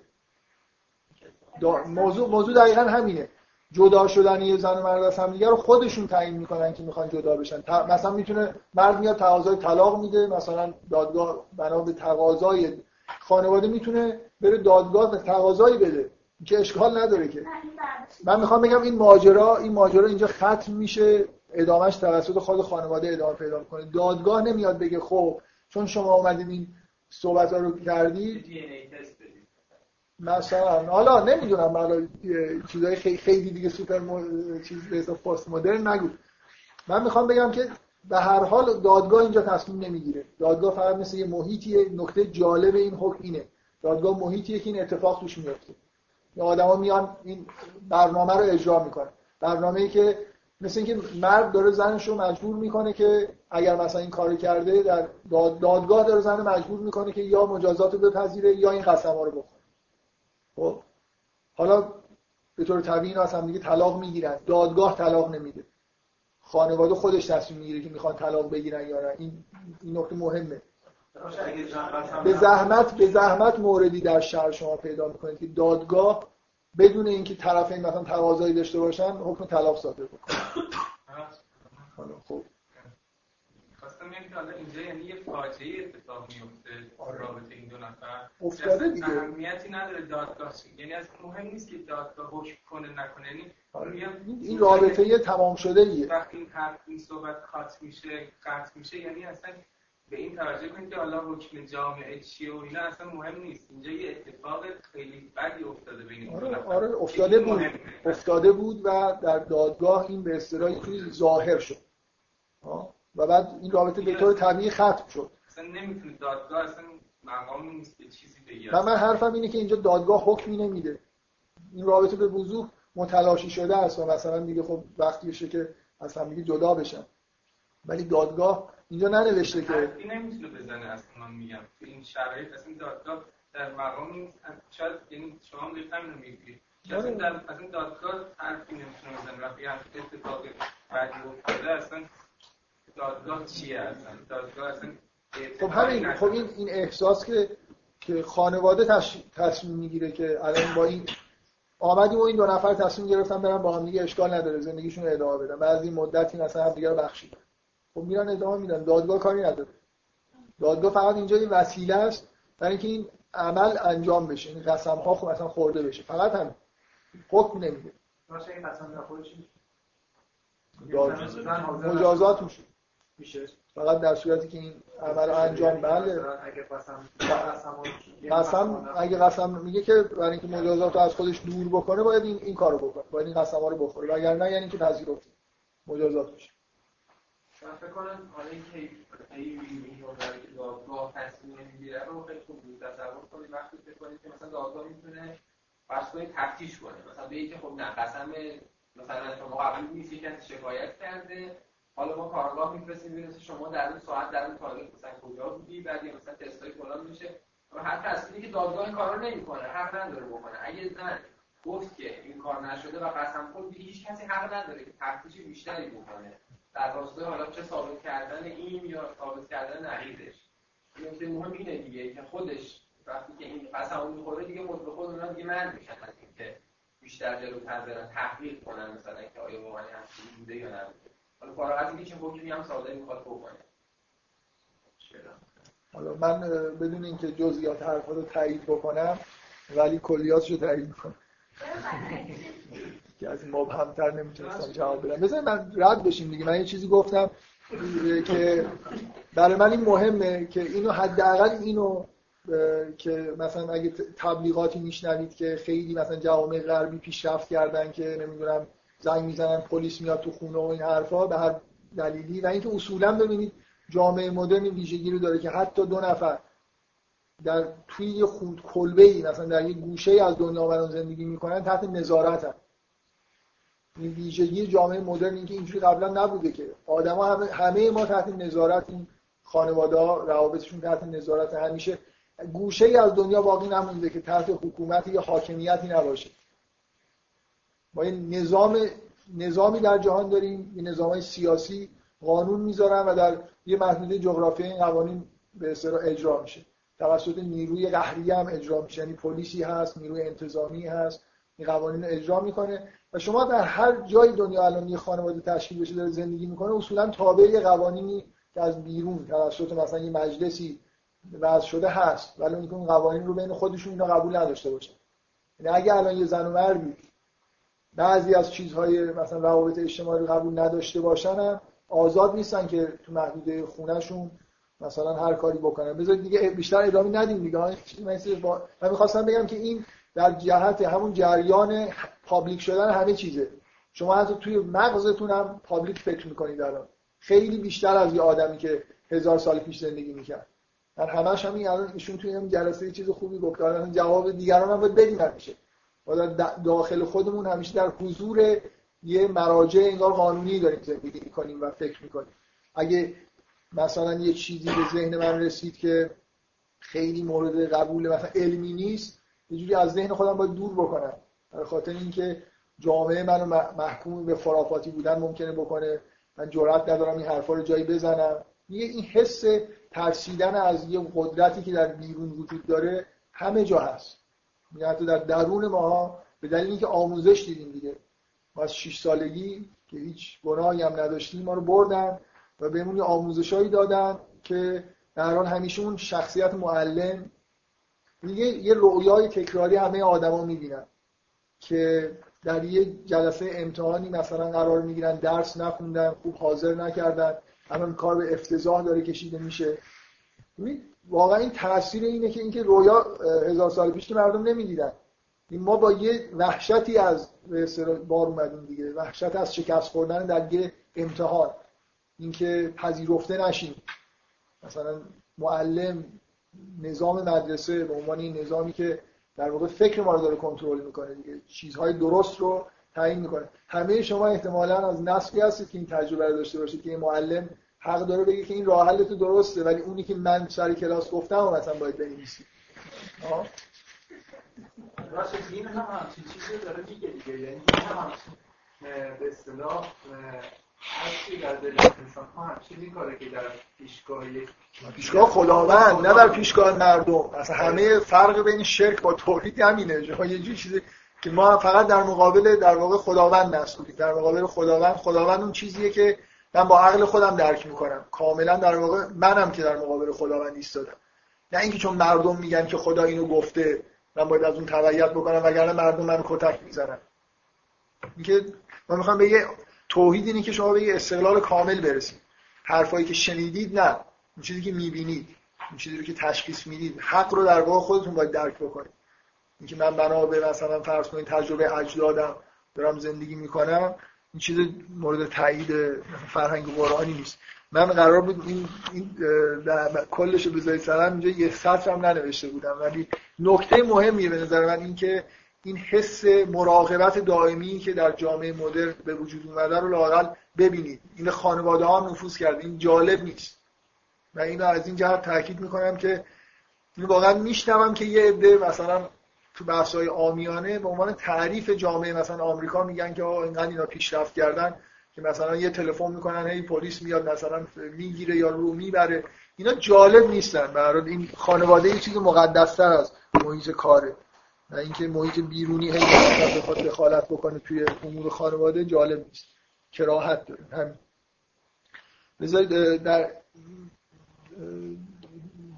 بحث, بحث بعدی داخل این سوره که من خیلی نمی‌خوام روش معطل بشم فقط می‌خواستم در این ابتدای اشاره مختصری بهش بکنم. این ما می‌خوام یه چیزی در مورد ماجرای افک بگم با توجه توضیحاتی که در مورد مفهوم محسنات و اون حکمی که اگر کسی والذین یرمون المحسنات که حکمشون اینه که باید مثلا 80 ضربه تازیانه بخورن و به اضافه این که من دارم وسوسه میشم که یه سری بحثا رو ول کنم حالا بذارید موضوع اف رو بگم بعدا یه چیزی یادداشت بکنم که شاید این مناسبت داشته باشه با که به جای که یه حرف نصفه بزنم یه موضوع دیگه رو مطرح بکنم. ببینید چرا یه آدمی که تهمت می‌زنه به یه زن بدون اینکه شاهد داشته باشه مجازات میشه. من سعی کردم اینو توضیح بدم که مسئله فقط این نیست که خب یه, یه دلیل این حکم می‌تونه اینجوری گفته بشه که خب این در واقع داره جلوی مردم رو که علکی بیان مثلا حرف بزنن می‌گیره. به اضافه این که داره جل... حتی اگر یه اتفاقی بیفته ولی تعداد شاهدا یکی دو نفر باشه اینا حق ندارن بیان اینو به دادگاه مراجعه بکنن چون تعداد شهود کم بنابراین این حکم باعث میشه که حکم حد زنا در موردی اجرا بشه که یه جوری در واقع حالت به اصطلاح اجتماعی پیدا کرده باشه. یعنی در ملای عام مثلا یه عمل خلاف شرعی صورت گرفته باشه. ولی واقعیتش اینه که نکته خیلی مهم که این توضیح در واقع اینو نمیپوشونه اینه که چرا فقط در مورد شهادت دادن و تهمت دادن مرد به زن مطرح شد. چرا نمیگه که زنها بیان مثلا یه همچین حرفی بزنن 80 ضربه اینا رو تازیانه بزنن. من توی یه جلسه ای دو جلسه قبل رو سعی کردم توضیح بدم مختصر. الانم نمی‌خوام بیشتر از اون توضیح بدم فقط یادآوری می‌کنم که اصلا این این رفت به اون ماجرا داره که زنی که در واقع اطرافش حسی وجود داره. مردی که حس عبور کردن از این حس حس داره. بنابراین در واقع چیزی که داره جلوگیری میشه اینه که مردهایی در شرایطی که دستشون به یه زن نمی‌رسه که میل دارن بهش دست پیدا بکنن در واقع نمی‌تونن از حس به طور قانونی رد بشن. بعدا شروع ممکنه بکنن در واقع به طور ناخودآگاه حتی تهمت زدن. در واقع اون حس جنسیشون در مرده که این احساس ایجاد میشه که بخواد مثلا یه در واقع یه جوری حالت تجاوز داره در ذهن. می‌دونید منظورم چیه؟ یعنی اصلا این واژه یرمونه پرتاب کردن یه چیزی به سمت یه زن این قطعا با یه تعبیر فرویدی و غیر فرویدی هم حس جنسی توش وجود داره. از طرف مرد نسبت به زن مثل اینکه دستش نرسیده حالا یه یه جور دیگه ای داره دست درازی می‌کنه حداقل به طور ذهنی. برای همینی که این حکم از طرف مرد به زن وضع شده نه از طرف زن. زن اصولا به طور طبیعی یه همچین حس تجاوز نسبت به اصلا مرد که به این معنا حریم نداره حس نداره و این احساس هم از این طرف وجود نداره. از اون وره که این احتمال به شدت وجود داره که یه مردی در واقع وقتی نمی‌تونه زنی رو تصاحب بکنه وارد حسنش بشه اون وقت شروع بکنه در واقع یه جوری مثل انتقام گرفتن یه کار این شکلی انجام بده. بنابراین یه حس تجاوز کردن به داخل اون حس و تصاحب زن به طور حالا یه نمادین توی این حکم وجود داره. برای همینی که از متوارن نیست. یعنی در مورد زن نسبت به مرد نیست. بنابراین دلیل اصلی هم این نیست که فقط موضوع مثلا عمل خلاف شر رو بخواد ابعاد اجتماعی بهش بده و خصوصی مثلا اشکال نداره یا قابل شکایت کردن و کشیدن شدن به دادگاه در واقع نداره. علاوه بر اون این نکته هم تو این آیه به نظر من خیلی مهم اگه سوال خیلی ضروری نیست نپرسید. این فقط می‌خواستم کوچولو بگم که این تقارن تو در مورد که یه زن شوهر خودش رو متهم کنم وجود داره یا اینکه این اصلا مهم نیست که حکم شرعی چیه. تو این سوره ذکر نمیشه. من این سوره رو داریم سعی می‌کنیم بفهمیم. خیلی احکام حذف میشن. که ممکنه حکم شرعی باشه آره زنم بره مثلا به مرد به یه مردی تهمت بزنه نه که آخه جزء حکما شما چیزی بحث نکردید. فقهی بحث نکردید. ببینید از این آیه نتیجه نمیشه که حکم متقارنش چی هست و چی نیست. مثلا تا... همینجوریه مثلا این تأکیدیه که اینجا داره انجام میشه. تأکید شما این سوره رو که دارید می‌خونید چی باید بفهمید؟ چه احساسی بهتون میاد چرا اینجا؟ اینو باید جواب بدید. چرا اینو داره ذکر می‌کنه؟ خب من دقیقا سوال چیزم اینه که تو قسمتی که داره یه حکم اینو مطرح می‌کنه که یه زن یه شوهر به زنش بیاد بگه که مثلا حالا اینجوریه خب. چرا برعکس اینو مطرح نمی‌کنه؟ چرا اصلا حکم اینجوری مطرح میشه که یه مردی زنش رو متهم می‌کنه یعنی سوال دقیقا راجع به اونم مطرحه دیگه. همینطور که راجع به اف میگی چرا این تاکید وجود داره این طرفی اون طرف هم میشه این سوال مطرح کرد خب پس چرا تو خانواده که دیگه اون مسائل به معنی حالا حسن و از این حرف وجود نداره چرا از طرف مرد اتهام مطرح شده و چرا اون طرفی ذکر نمیشه؟ من نمی‌دونم حکم شرعی واقعا چیه. برای من مهمه که اینجا بدونم که از طرف مخالفش یعنی زن اگه بیاد به دادگاه مراجعه بکنه چه جوری نه فرض کنید اصلا من کاملا سوالت رو دقیقا می‌فهمم که اونجا بذار من, من فکر کنم یه چیزی نگاه کنم. سوال خوبیه. سوالتون در واقع با این چیزی که من دارم میگم کاملا مربوطه و جایی به اصرار جواب دادنم داره. بذارید من می‌خوام این دیدگاه رو فقط منتقل بکنید به مسئله افک ماجرای افک اینکه ماجرای افک پریدن از روی حسن خانه پیغمبره. من اشاره کردم به اینکه یه چیز اجتماعی اینجا وجود داره. اینکه بعد از این ما اینکه کلا مخت... یکی از محتواهای کاملا روشن سوره نور اینه که در حین اینکه نشون میده که این احکام دارن نازل میشن و هی در واقع انگار مخصوصا مسائل روابط مرد و زن داره محدود میشه و یه جوری هی احکام شر دارن قدرت بیشتری پیدا می‌کنن. در جامعه داره نارضایتی ایجاد میشه حتی بین کسایی که دور پیغمبر هستن. به معنای واقعی کلمه مؤمن نیستن. و اوجش در واقع اوج عکس عملی که انگار جامعه داره نشون میده ماجرای افکه. درسته یه عده محدودی اینو ساختن ولی اینکه این ماجرا عمومیت پیدا کرده. خیلی ها حرفشو زدن توبیخ میشن اینجا که چرا این حرفو زدی. نشان یه حسی توی جامعه مدینه است که همچین ماجرایی به وجود میاد. این این چیزیه که واقع مهمه. اینو ترکیب بکنید با این که هر جور در واقع یرمون المحسنات یه حس در واقع تجاوز کردن به داخل یه حس داره.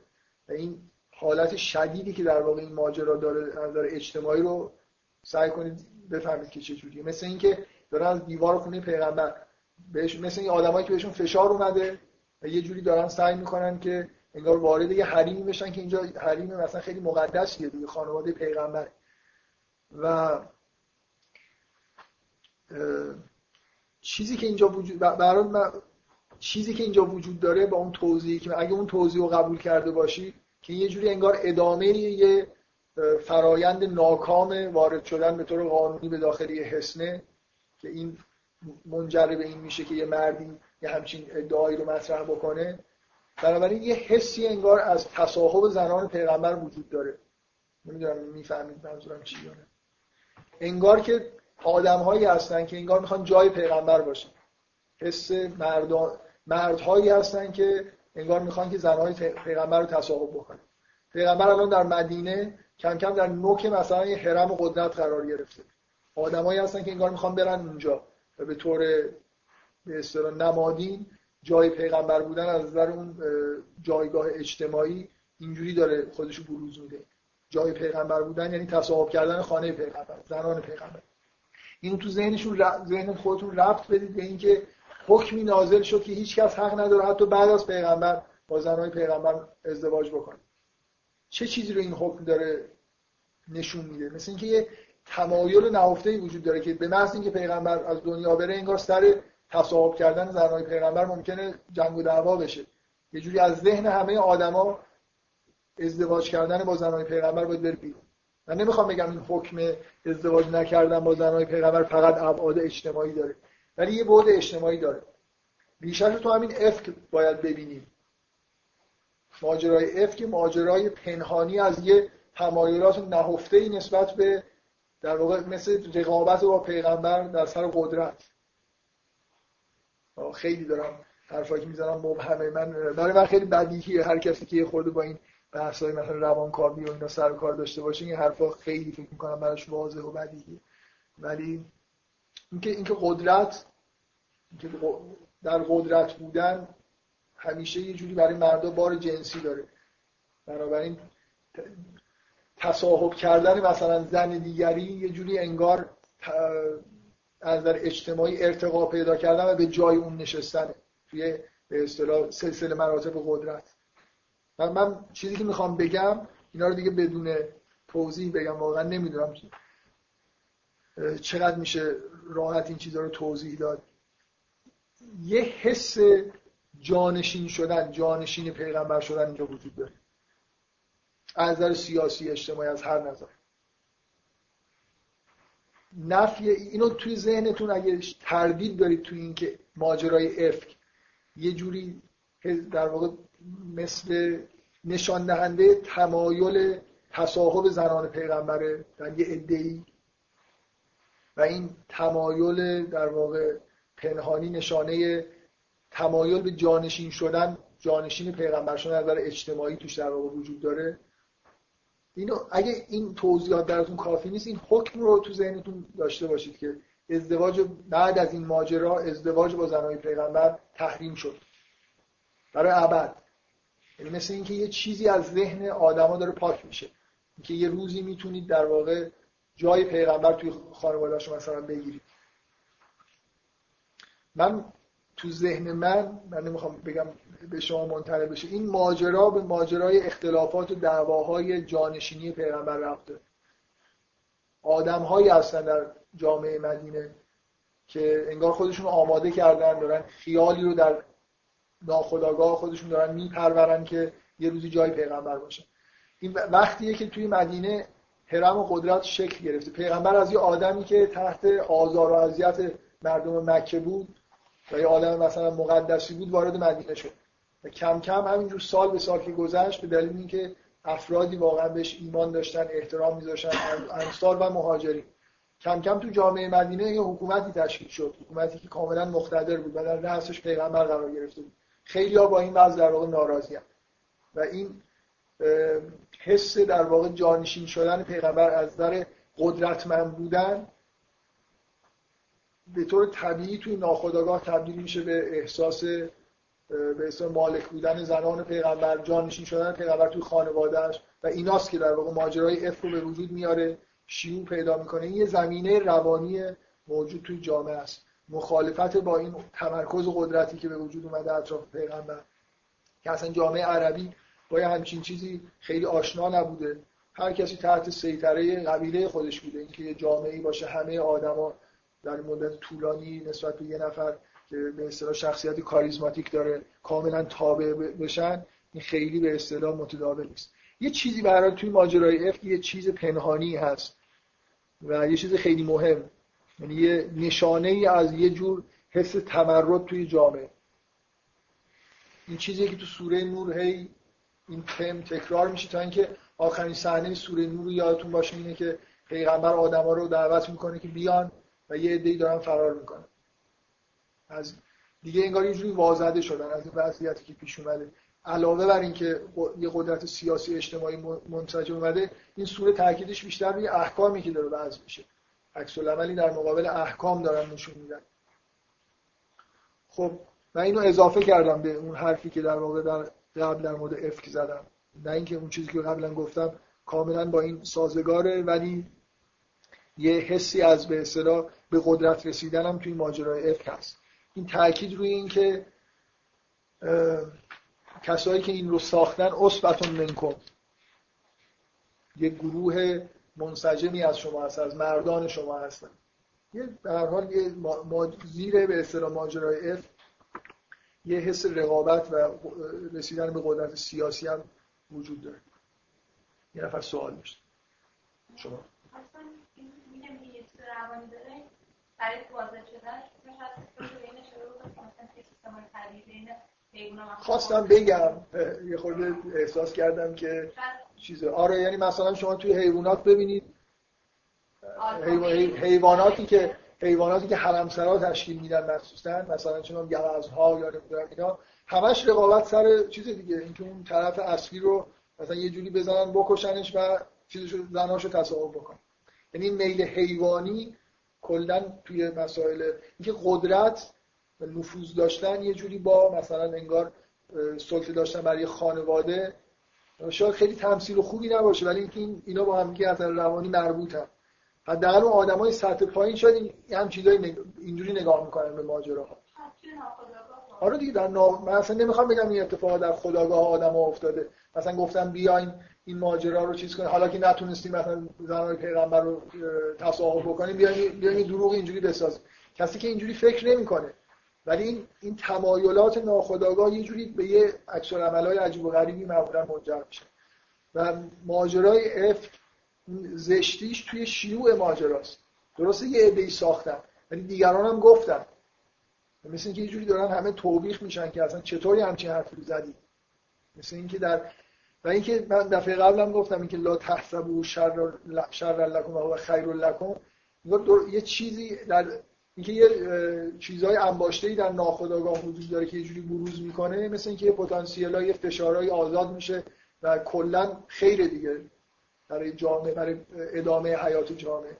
ممکن بود این فشارهایی که در درون این آدم ها هست یه جوری در یه جای دیگه آزاد بشه. در وسط میدان جنگ یه دفعه بروز بکنه دچار تمرد بشن. اینجا حالا به یه صورت دیگه خودشون نشون میده آزاری به پیغمبر رسونده بله. یه بروزی پیدا کرد که خداوند یه حرفی آره اون که همیشه در مورد همه ماجراها اینجوریه. هر ماجرایی که تو قرآن ذکر میشه خود ذکر شدنش تو قرآن و مثلا عبرت گرفتن خیره. ولی در مورد هر ماجرایی این گفته نمیشه تاکید نمیشه که خود این ماجرا برای شما خیر بوده. نمیگه که ذکر شدنش تو قرآن خیره. خود ماجرا شر نیست. پیش بیاد همین که پیش بیاد که خدا من یک حرفی رو بزنه که جلوی کارهای مثلا در اگه دیگه گفته نمی‌شد. و به هر این اتفاقا به جاهای باریک هم کشید به نظر من. یعنی همین همین نارضایتی نهایتا بعد از پیغمبر به تمردهایی منجر شد دیگه. فکر می‌کنم خیلی چیزه برسه بذارید ببینید اینکه این اف در مورد آیشه است. درسته؟ یه خود فکر بکنید در, در قرآن گفته شده که با هیچ کدوم از زنای پیغمبر ازدواج نکنید که اینا ام المؤمنین اینا مادران امتن. مثل اینکه با مادر خودتون تحریم شده نمی‌تونید ازدواج بکنید با زنای پیغمبر هم نمی‌تونید ازدواج بکنید. این من فقط به جنبه اجتماعی این حکمی اشاره ای کردم به نظر من از این ماجراهایی که تو خود قرآن نقل میشه یه حس اینجوری انگار توی بعضی از آدما در ناخودآگاهشون وجود داره که داره از ذهنشون پاک میشه ولی خود اون حکم به دلایل چیزم داره دلایل دیگه هم داره غیر اجتماعی من اون حکم که نازل شد یکی از زنهای پیغمبره که ام المؤمنین لقب گرفت. آیش است افکم در مورد آیش است یه چیزی یه چیزی به ذهن آدم می‌رسه. کی اسم ام المؤمنین خلاصه توی آیشه گذاشت؟ همه رو باید می‌گفتن ام المؤمنین. مثل اینکه آیشه بیشتر چیز بود دیگه اینجا. در ناخودآگاه این آدم ها توی جامعه آیشه هدف اصلی بود. و این افک هم در مورد آیشه اتفاق افتاد. مثل اینکه یه اینکه اون اسم روی آیشه در واقع جا افتاد و افک هم در مورد آیشه است این رابطه بین این دوتا رو به نظر من یه جوری نشون میده اینا همه در حد توضیح آدم وقتی در مورد مسائلی که تو ناخودآگاه مردم می‌ذاره حرف می‌زنه خب همیشه برای طرف. شما به هر کسی یه چیزی در مورد ناخودآگاه میگید نه بابا این حرفا چیه دقیقاً برعکس. ما در اینکه خیلی برای آیشه احترام قائل بودیم اسم ام المؤمنین روش گذاشتیم. ولی دقیقا برعکس اون برعکس. معمولا آشنا بودن با این مکانیسم های ناخودآگاه به آدم اینو فروید یه قطعه ای داره توی این کتاب معروف تفسیر رویاش. میگه وقتی که یه نفر میاد میگه که یه زنی رو در خواب دیدم. مادرم نبود. میگه یعنی مادرش بود. میگه هر میگه اصلا هیچ چیزی وقتی یه نفر نقل می‌کنه میگه مثلا توی یه رویا این نبود یعنی همون بود. اصلا نفی در رویا وجود نداره. شما هیچ وقت چیزی در رویا ظاهر نمیشه که. این یه چیزی نیست.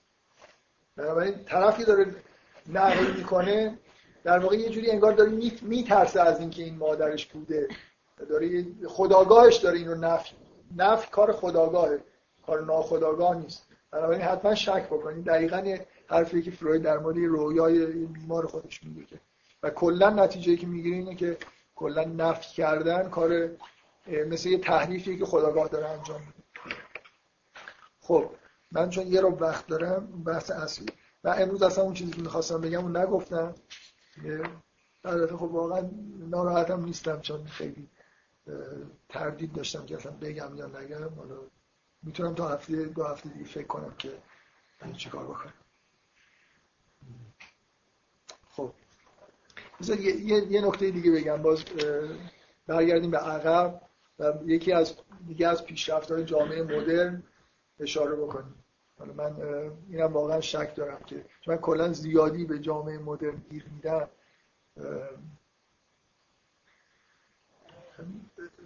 بذارید حالا در حد مطرح شدن موضوع تو ذهنتون به این مسئله اشاره بکنید هیچ شک و تردیدی در جامعه مدرن وجود نداره طبق قانون مثلا متعالی حقوق بشر که شلاق زدن خلاف حقوق بشر. وحشیانه است.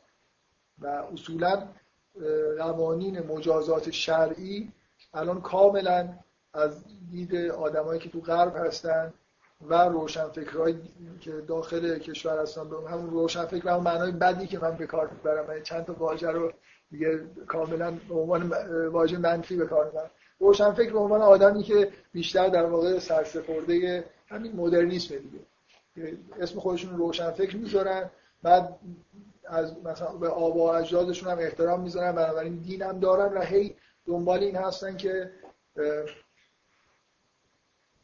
دنبال این هستن که یه جوری چیز کنن. برای دین رو تطبیق بدن به مسائل مدرن. اینکه روشن فکر دینی میگن خودش نشانه همینه. دیگه نیست روشن فکر بودنشون در اولویت و دینی بودنشون در به اصطلاح اولویت قرار نداره. میشه عبارت متدین روشن فکر رو مثلا به عنوان جایگزین برای کسایی که اصل براشون مسائل دینیه در اینا روشن فکر معنای آدمی که مثلا دنیای مدرن رو اتفاقا این کسایی که اسم خودشون رو روشن فکر می‌ذارن عموما آدمایی که دنیای مدرن رو نمی‌شناسن. این همه چیزشو پذیرفتن. یعنی بیرون دنیای مدرن قرار ندارن که حالت انتقادی بگیرن.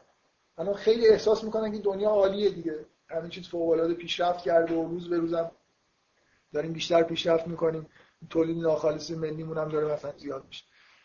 و من من می‌خوام یه خورده شما رو به شک بندازم اگر این احساسات رو دارید که قوانین مثلا شهر وحشیانه هستن مردم شلاق می‌زنن یا مثلا حالا ممکنه یا حکم اعدام وجود داره در شهر. با این دیگه اصلا وحشتناکه سنگسار در شهر صد جلسه من گفتم که تو قرآن سنگسار وجود نداره. آره حالا مثلا فرض کنیم که سنگسار در حکم شهر باشه و حداقل در مثلا دین یهود هست و اینه دیگه اعدام اصلا از همه چیز که الان بیشترین چیزی که روش تاکید میشه اینه که ما در مواردی برای در شهر اعدام داریم. و اعدام خلاف مثلا حقوق بشر نمی‌دونم فکر نکنم با بیانیه حقوق بشر تعارض داشته باشه. ولی الان مد نیست دیگه. کلا همش کشورها حتی آمریکا مثلا به دلیل اینکه ایالتش حکم اعدامو دارن. همین جورج بوش در زمان ریاست به اصطلاح تگزاس چند نفر اعدام شدن.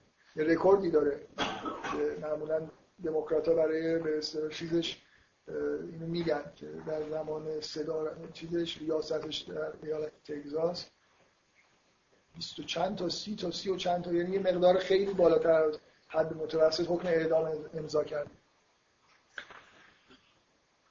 خب اینا واقعا من یه خورده می‌خوام شما رو به شک بندازم که واقعا اینجوری هست یا نیست. مثلا راحت ترین راه که شک بکنید خوندن کتاب مراقبت تنبیه فوکو مثلا بحثش همینه. داره سعی می‌کنه اینو نشون بده. هیچ کاری هم به بحثای بین مسلمان ها و حقوق بشر این حرفا نداره. حرف میشل فوکو اینه که اتفاقی که تو جامعه مدرن افتاده اینه که خشونت موجود توی قوانین جزایی که در همه جای دنیا اعمال می‌شد. قبلا بر جسم اعمال می‌شد. هر سختگیری که بود و الان بر روح داره اعمال میشه. یعنی زندانی کردن از نظر میشل فوکو یه آدمی رو توی زندان انداختن و تحت مثلا فرض کنید تربیت های خاص قرار دادن تا اون طوری بشه که غالب اجتماع بشه. ببینید مجازات های مدرن چجوریه. باز جامعه است که داره از خودش دفاع می‌کنه. یعنی اصلا هدف مجازات جامعه مدرن یه آدمی که عنصر نامطلوبه و جلوی مثلا بالا رفتن همون تولید ناخالص ملی رو با رفتارش گرفته اینو از جامعه جدا می‌کنن و میندازنش تو زندان. نه برای اینکه این آدم بشه معمولا اصلا این برای خاطر اینکه جامعه پاک بشه. احکام جزایی مدرن که خیلی مثلا با حقوق بشر ظاهرا حرف از اینی که مطابق با حقوق متعالی بشره اینا در جهت اینه که جامعه از یه سری آدمایی که یه جوری با نظم جامعه نمی‌سازن پاک بشه حالا این آدما ممکنه واقعا آدمای خیلی خیلی پست و چیزی باشن کارهای فجیعی کرده باشن ممکنه مخالف سیاسی باشن. در حالا جامعه های غربی کمتر مخالف های سیاسی رو می‌گیرن. ولی اصولا مسئله ایزوله کردن یه عده آدم جدا کردنشون از آدمای دیگه است. و همه ما تو جامعه خودمون جامعه غربی هم اینو می‌بینیم. آدمایی که زندان میرن اگه به اصطلاح آفتاب دوز بودن بعدن چیز میشن دیگه سارق بانک میشن کلا مثل یه آدمایی که همشون یه جوری زمین اختلاف دارن یه جای جمع کنی قشنگ با هم دیگه مثلا اعتراضشون مبادله بکنن و بعد بیان بیرون. این فیلم های خود غربی معمولا اینجوری که نقشه دزدی رو از زندان کشیدن. با هم آشنا شدن تیم تشکیل دادن بعد میان بیرون مثلا یه کاری انجام ببینید اصولا مجازات در جهت این نیست که این فرد مجازات های شرعی چجوری هست این آدم یه کاری کرده که از مثلا حالا ممکنه نظم اجتماع رو به هم زده باشه و ممکنه آسیبی به خودش رسونده باشه. جلوی رشد فردی خودش رو گرفته. ما باید یه مجازاتی ترتیب بدیم. نه فقط برای خاطر اینکه اجتماع رو از یه فرد نامطلوب حفاظت بکنیم. برای خاطر اینکه این آدم اگر جلوی رشدش گرفته شده توسط یه کار اشتباهی کرده یه جوری توسط این مجازات برگرده به اون راه و راه رشدش باز میشه. اگه یه مرد و زنی به طور نامشروع لذت جنسی بردن جسمشون لذت برده شما یه عذابی رو به جسم این آدما تحمیل می‌کنید برای خاطر اینکه اینا انگار یه جوری تقاس اون کار اشتباهی کردن رو پس بده مثل اینکه دارید اینا رو پاک می‌کنید از یه گناهی که مرتکب شده. به دلیل اینکه توی جامعه این کار رو انجام دادن این عذاب رو حالا جلوی مثلا یه جمعی انجام می‌دید. یعنی هم بود اجتماعی داره هم بود فردی داره. و اصولا هم حرمت بیشتر به روح گذاشته میشه. اون جنبه های روانی گذاشته میشه. آدمو بر نمی‌دونم بندازن تو سلول انفرادی. دیوونه, دیوونه بشه مثلا. یا این فوکو شروع کتابش با یه صحنه بسیار فجیع واقعا وحشتناک از مجازات جسمیه. در زمان قدیم توی فرانسه است که اسناد تاریخی یعنی تمام مراحل مجازات آدم رو به طور دقیق ثبت کردن. و این اون موقع رسم بوده که این کارو می‌کردن یعنی کسی که می‌خواسته پادشاه فرانسه رو ترور کنه به چه مراحلی از وحشتناک مجازاتی که براش تعیین کردن اول نمی‌دونم با سیخ بزن اصلا یه چیزی داره دیگه مثل یه کتابچه است از اینکه اول این کارش بکنید بعد این کارو بکنید آخر نمی‌دونم سرب داغ بریزید. هر چی که فکر کنید بلا سر این آدم میارن اینو میاره به عنوان نمونه اول و نمونه دوم. اینا از ابتدای کتاب. نمونه دوم طراحی یه زندانیه که بنتام پیشنهاد کرده در مثلا 300 300 سال قبل. یه زندانیه که همه یه قسمت مرکزی داره که نگهبانان توش هستن و تمام زندان یه جوری شیشه ایه و همه آدما در تمام 24 ساعت توی این زندان دیده میشن. و تمام کاراشون هم تحت کنترل و سر یه ساعت معینی باید بیان بیرون برن تو غذا بخورن. فکر به اصطلاح مقایسه می‌کنه با اون مجازات. اینجا این آدما تحت نظارت یه چیزای تنها نیستن خلوت ندارن. تحت نظارت یه موجوداتی هستن که اینا رو مدام دارن نگاه می‌کنن. یه جوری دیوانه کننده در واقع دارن نظارت میشن. خلوتشون از بین رفته و در واقع فشار داره از نظر روانی بهشون میاد. جسمشون کاملا ریلکس و راحت غذاشون رو میدن. ممکنه ناز و نوازشون هم بکنن ولی هر کاری که بکنن کاملا در معرض دید هستن. از در روانی داره بهشون فشار میاد در حالی که اونجا تو همون گزارش اگه اشتباه نکنم مثلا یه نشانه هایی هست از اینکه اون طرف خودش از نظر روانی مثلا ممکنه قبول کرده باشه که باید جسمش تنبیه بشه. این منظورم چیه؟ یه جوری احساس اینکه داره به رستگاری می‌رسه ممکنه براش وجود داشته باشه. حالا اون مورد خاص من نمیگم. یا آدم ممکنه احساس بکنه که این مجازات اگر بشه به رستگاری می‌رسه. بنابراین ممکنه یه شوقی در وجودش باشه. اگر اعتقاد داشته باشه مثلا به جهان حتی بخوام بکشنش و به جهان بعد از مرگ اعتقاد. فرض کنید یه نفر به مسائل دینی اعتقاد داره و مرتکب عمل خلافی شده. در زمان پیغمبر مواردی بود که آدما می اومدن خودشون اعتراف می‌کردن که ما یه کاری کردیم و می‌خواستن که حد بخورن. یعنی در واقع از در روانی احساس می‌کنن دارن به تعالی می‌رسن به روحشون فشار نمیاد فشار به جسم میاد. این هم یکی از روندهای به اصطلاح جهان مدرن که هی جسم داره عزیزتر میشه محترمتر میشه و روان اصلا در واقع محلی از اعراب نداره. شما جایی نمی‌بینید که مثلا برای اینکه انسان رشد بکنه از روانی به از نظر روانی به تعالی برسه. اصلا این افکار وجود نداره. می‌خوام یه خود شما رو به شک بندازم توی اینکه اولا در حقوق مدرن که میگن خیلی حقوق خوبیه آخرتی وجود نداره. ثانیا اینکه مفهوم رشد وجود نداره. بنابراین آدم‌ها اگه مجازات میشن اصولا دارن برای اخلال تو نظم اجتماع مجازات میشن. و این رو هنر لیبرالیسم می‌دونن که کاری به مسائل فردی مردم نداره. و توی اسلام هم اینجوری هست.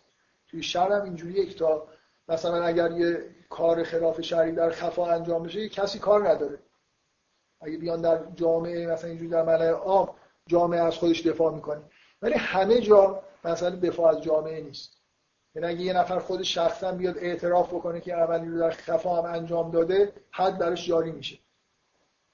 برای خاطر اینکه برای خودش خوبه. این احساس تو مجازات ها اینجوریه که انگار این آدم از یه چیز روانی خودش رو محروم کرده در اثر یه اشتباه. ما داریم یه جوری اینو جبران می‌کنیم. نه اینکه این آدم مثلا فرض عنصر نامطلوبی که جلوی فعالیت مثلا اقتصادی مردم رو گرفته بنابراین باید یه جوری مجازات بشه. و نکته اساسی هم که می‌خواستم بگم اینه که تو این شک بکنید که این احترام فوق العاده ای که الان برای جسم می‌ذارن و هر نوع کتک زدن و هر چیز خشونت حساب میشه. و خلاف حقوق بشر حساب میشه مثلا و یه جوری وحشیگری حساب میشه. ولی این همه فشاری که از در روانی به مردم میاد اینا هیچ کدوم احساسی از وحشیگری. اگه واقعا شما یه جوری خودتون وزن بیشتری به مسائل روحی بدید الانه که ما توی جهان به شدت وحشی داریم زندگی می‌کنیم.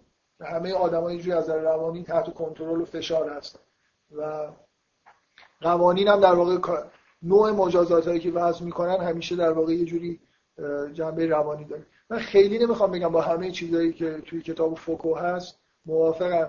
ولی فکر می‌کنم اون کتاب فوکو خیلی خوبی که شما یه خورده از این ذهنیت حقوق بشری متعارف مدرن اصطلاح خارج بکنه. که اگه مثلا دست روی کسی بلند بکنید شلاق زدن به وضوح وحشیگریه چون قدیمی هم هست دیگه. می‌دونید یه حس اینجوری وجود داره که کار خیلی قدیمیه و اگه مثلا طرفو الان این لوس بازی هایی که در میارن که طرفو مثلا با صندلی الکتریکی اعدام بکنه. طرفو نمی‌دونم با مثلا یه جور دیدید یه چیزای پیچیده ای درست کردن که یه سری مثلا داروها رو با تزریق می‌کنن در میگن اینجوری طرف راحت مثلا میمیره و کلی هم افتخار می‌کنن که درست ما می‌کشیم ولی اونجوری نمی‌کشیم که خیلی راحت مثلا طرف می‌کشیم طرف مثلا نمی‌فهمه که مرده. بگذاریم. ولی به یه خورده به این مفاهیم مدرن شک بکنین. همشون به شدت مشکوکن. و اصلا پست مدرنیسم یه ویژگیش اینه دیگه. به همه این چیزا یه خورده گیر میدن. حالا در چه جهتی گیر میدن مهم نیست ولی به نظر من آراء پست مدرن این حسن داره که آدم یه خورده از این حالت تبلیغات چون تبلیغات رسانه‌ای و این چیزای به اصطلاح عمومی سازمان ملل و این چیزای انجمنهای نمی‌دونم دفاع از حیوانات بین المللی و این حرفا اینا اینا خیلی چیزن. اینا خیلی هنوز در واقع مدرنیستی هم پست مدرنیسم هنوز در کتاب ها وجود داره. جامعه و حقوق و نمی‌دونم رسانه ها اینا هنوز در واقع در همون رویاهای به اصطلاح خودشون دوران روشنگری به سر می‌برن و خیلی هم از خودشون ممنونن خیلی احساس می‌کنن که به یه چیز فوق العاده رسیدن. حالا من شاید در مورد این به اصطلاح مجازات های خود دقیق دارم بعدا بحث بکنم خیلی لازم نیست. من همینقدر فعلا بحث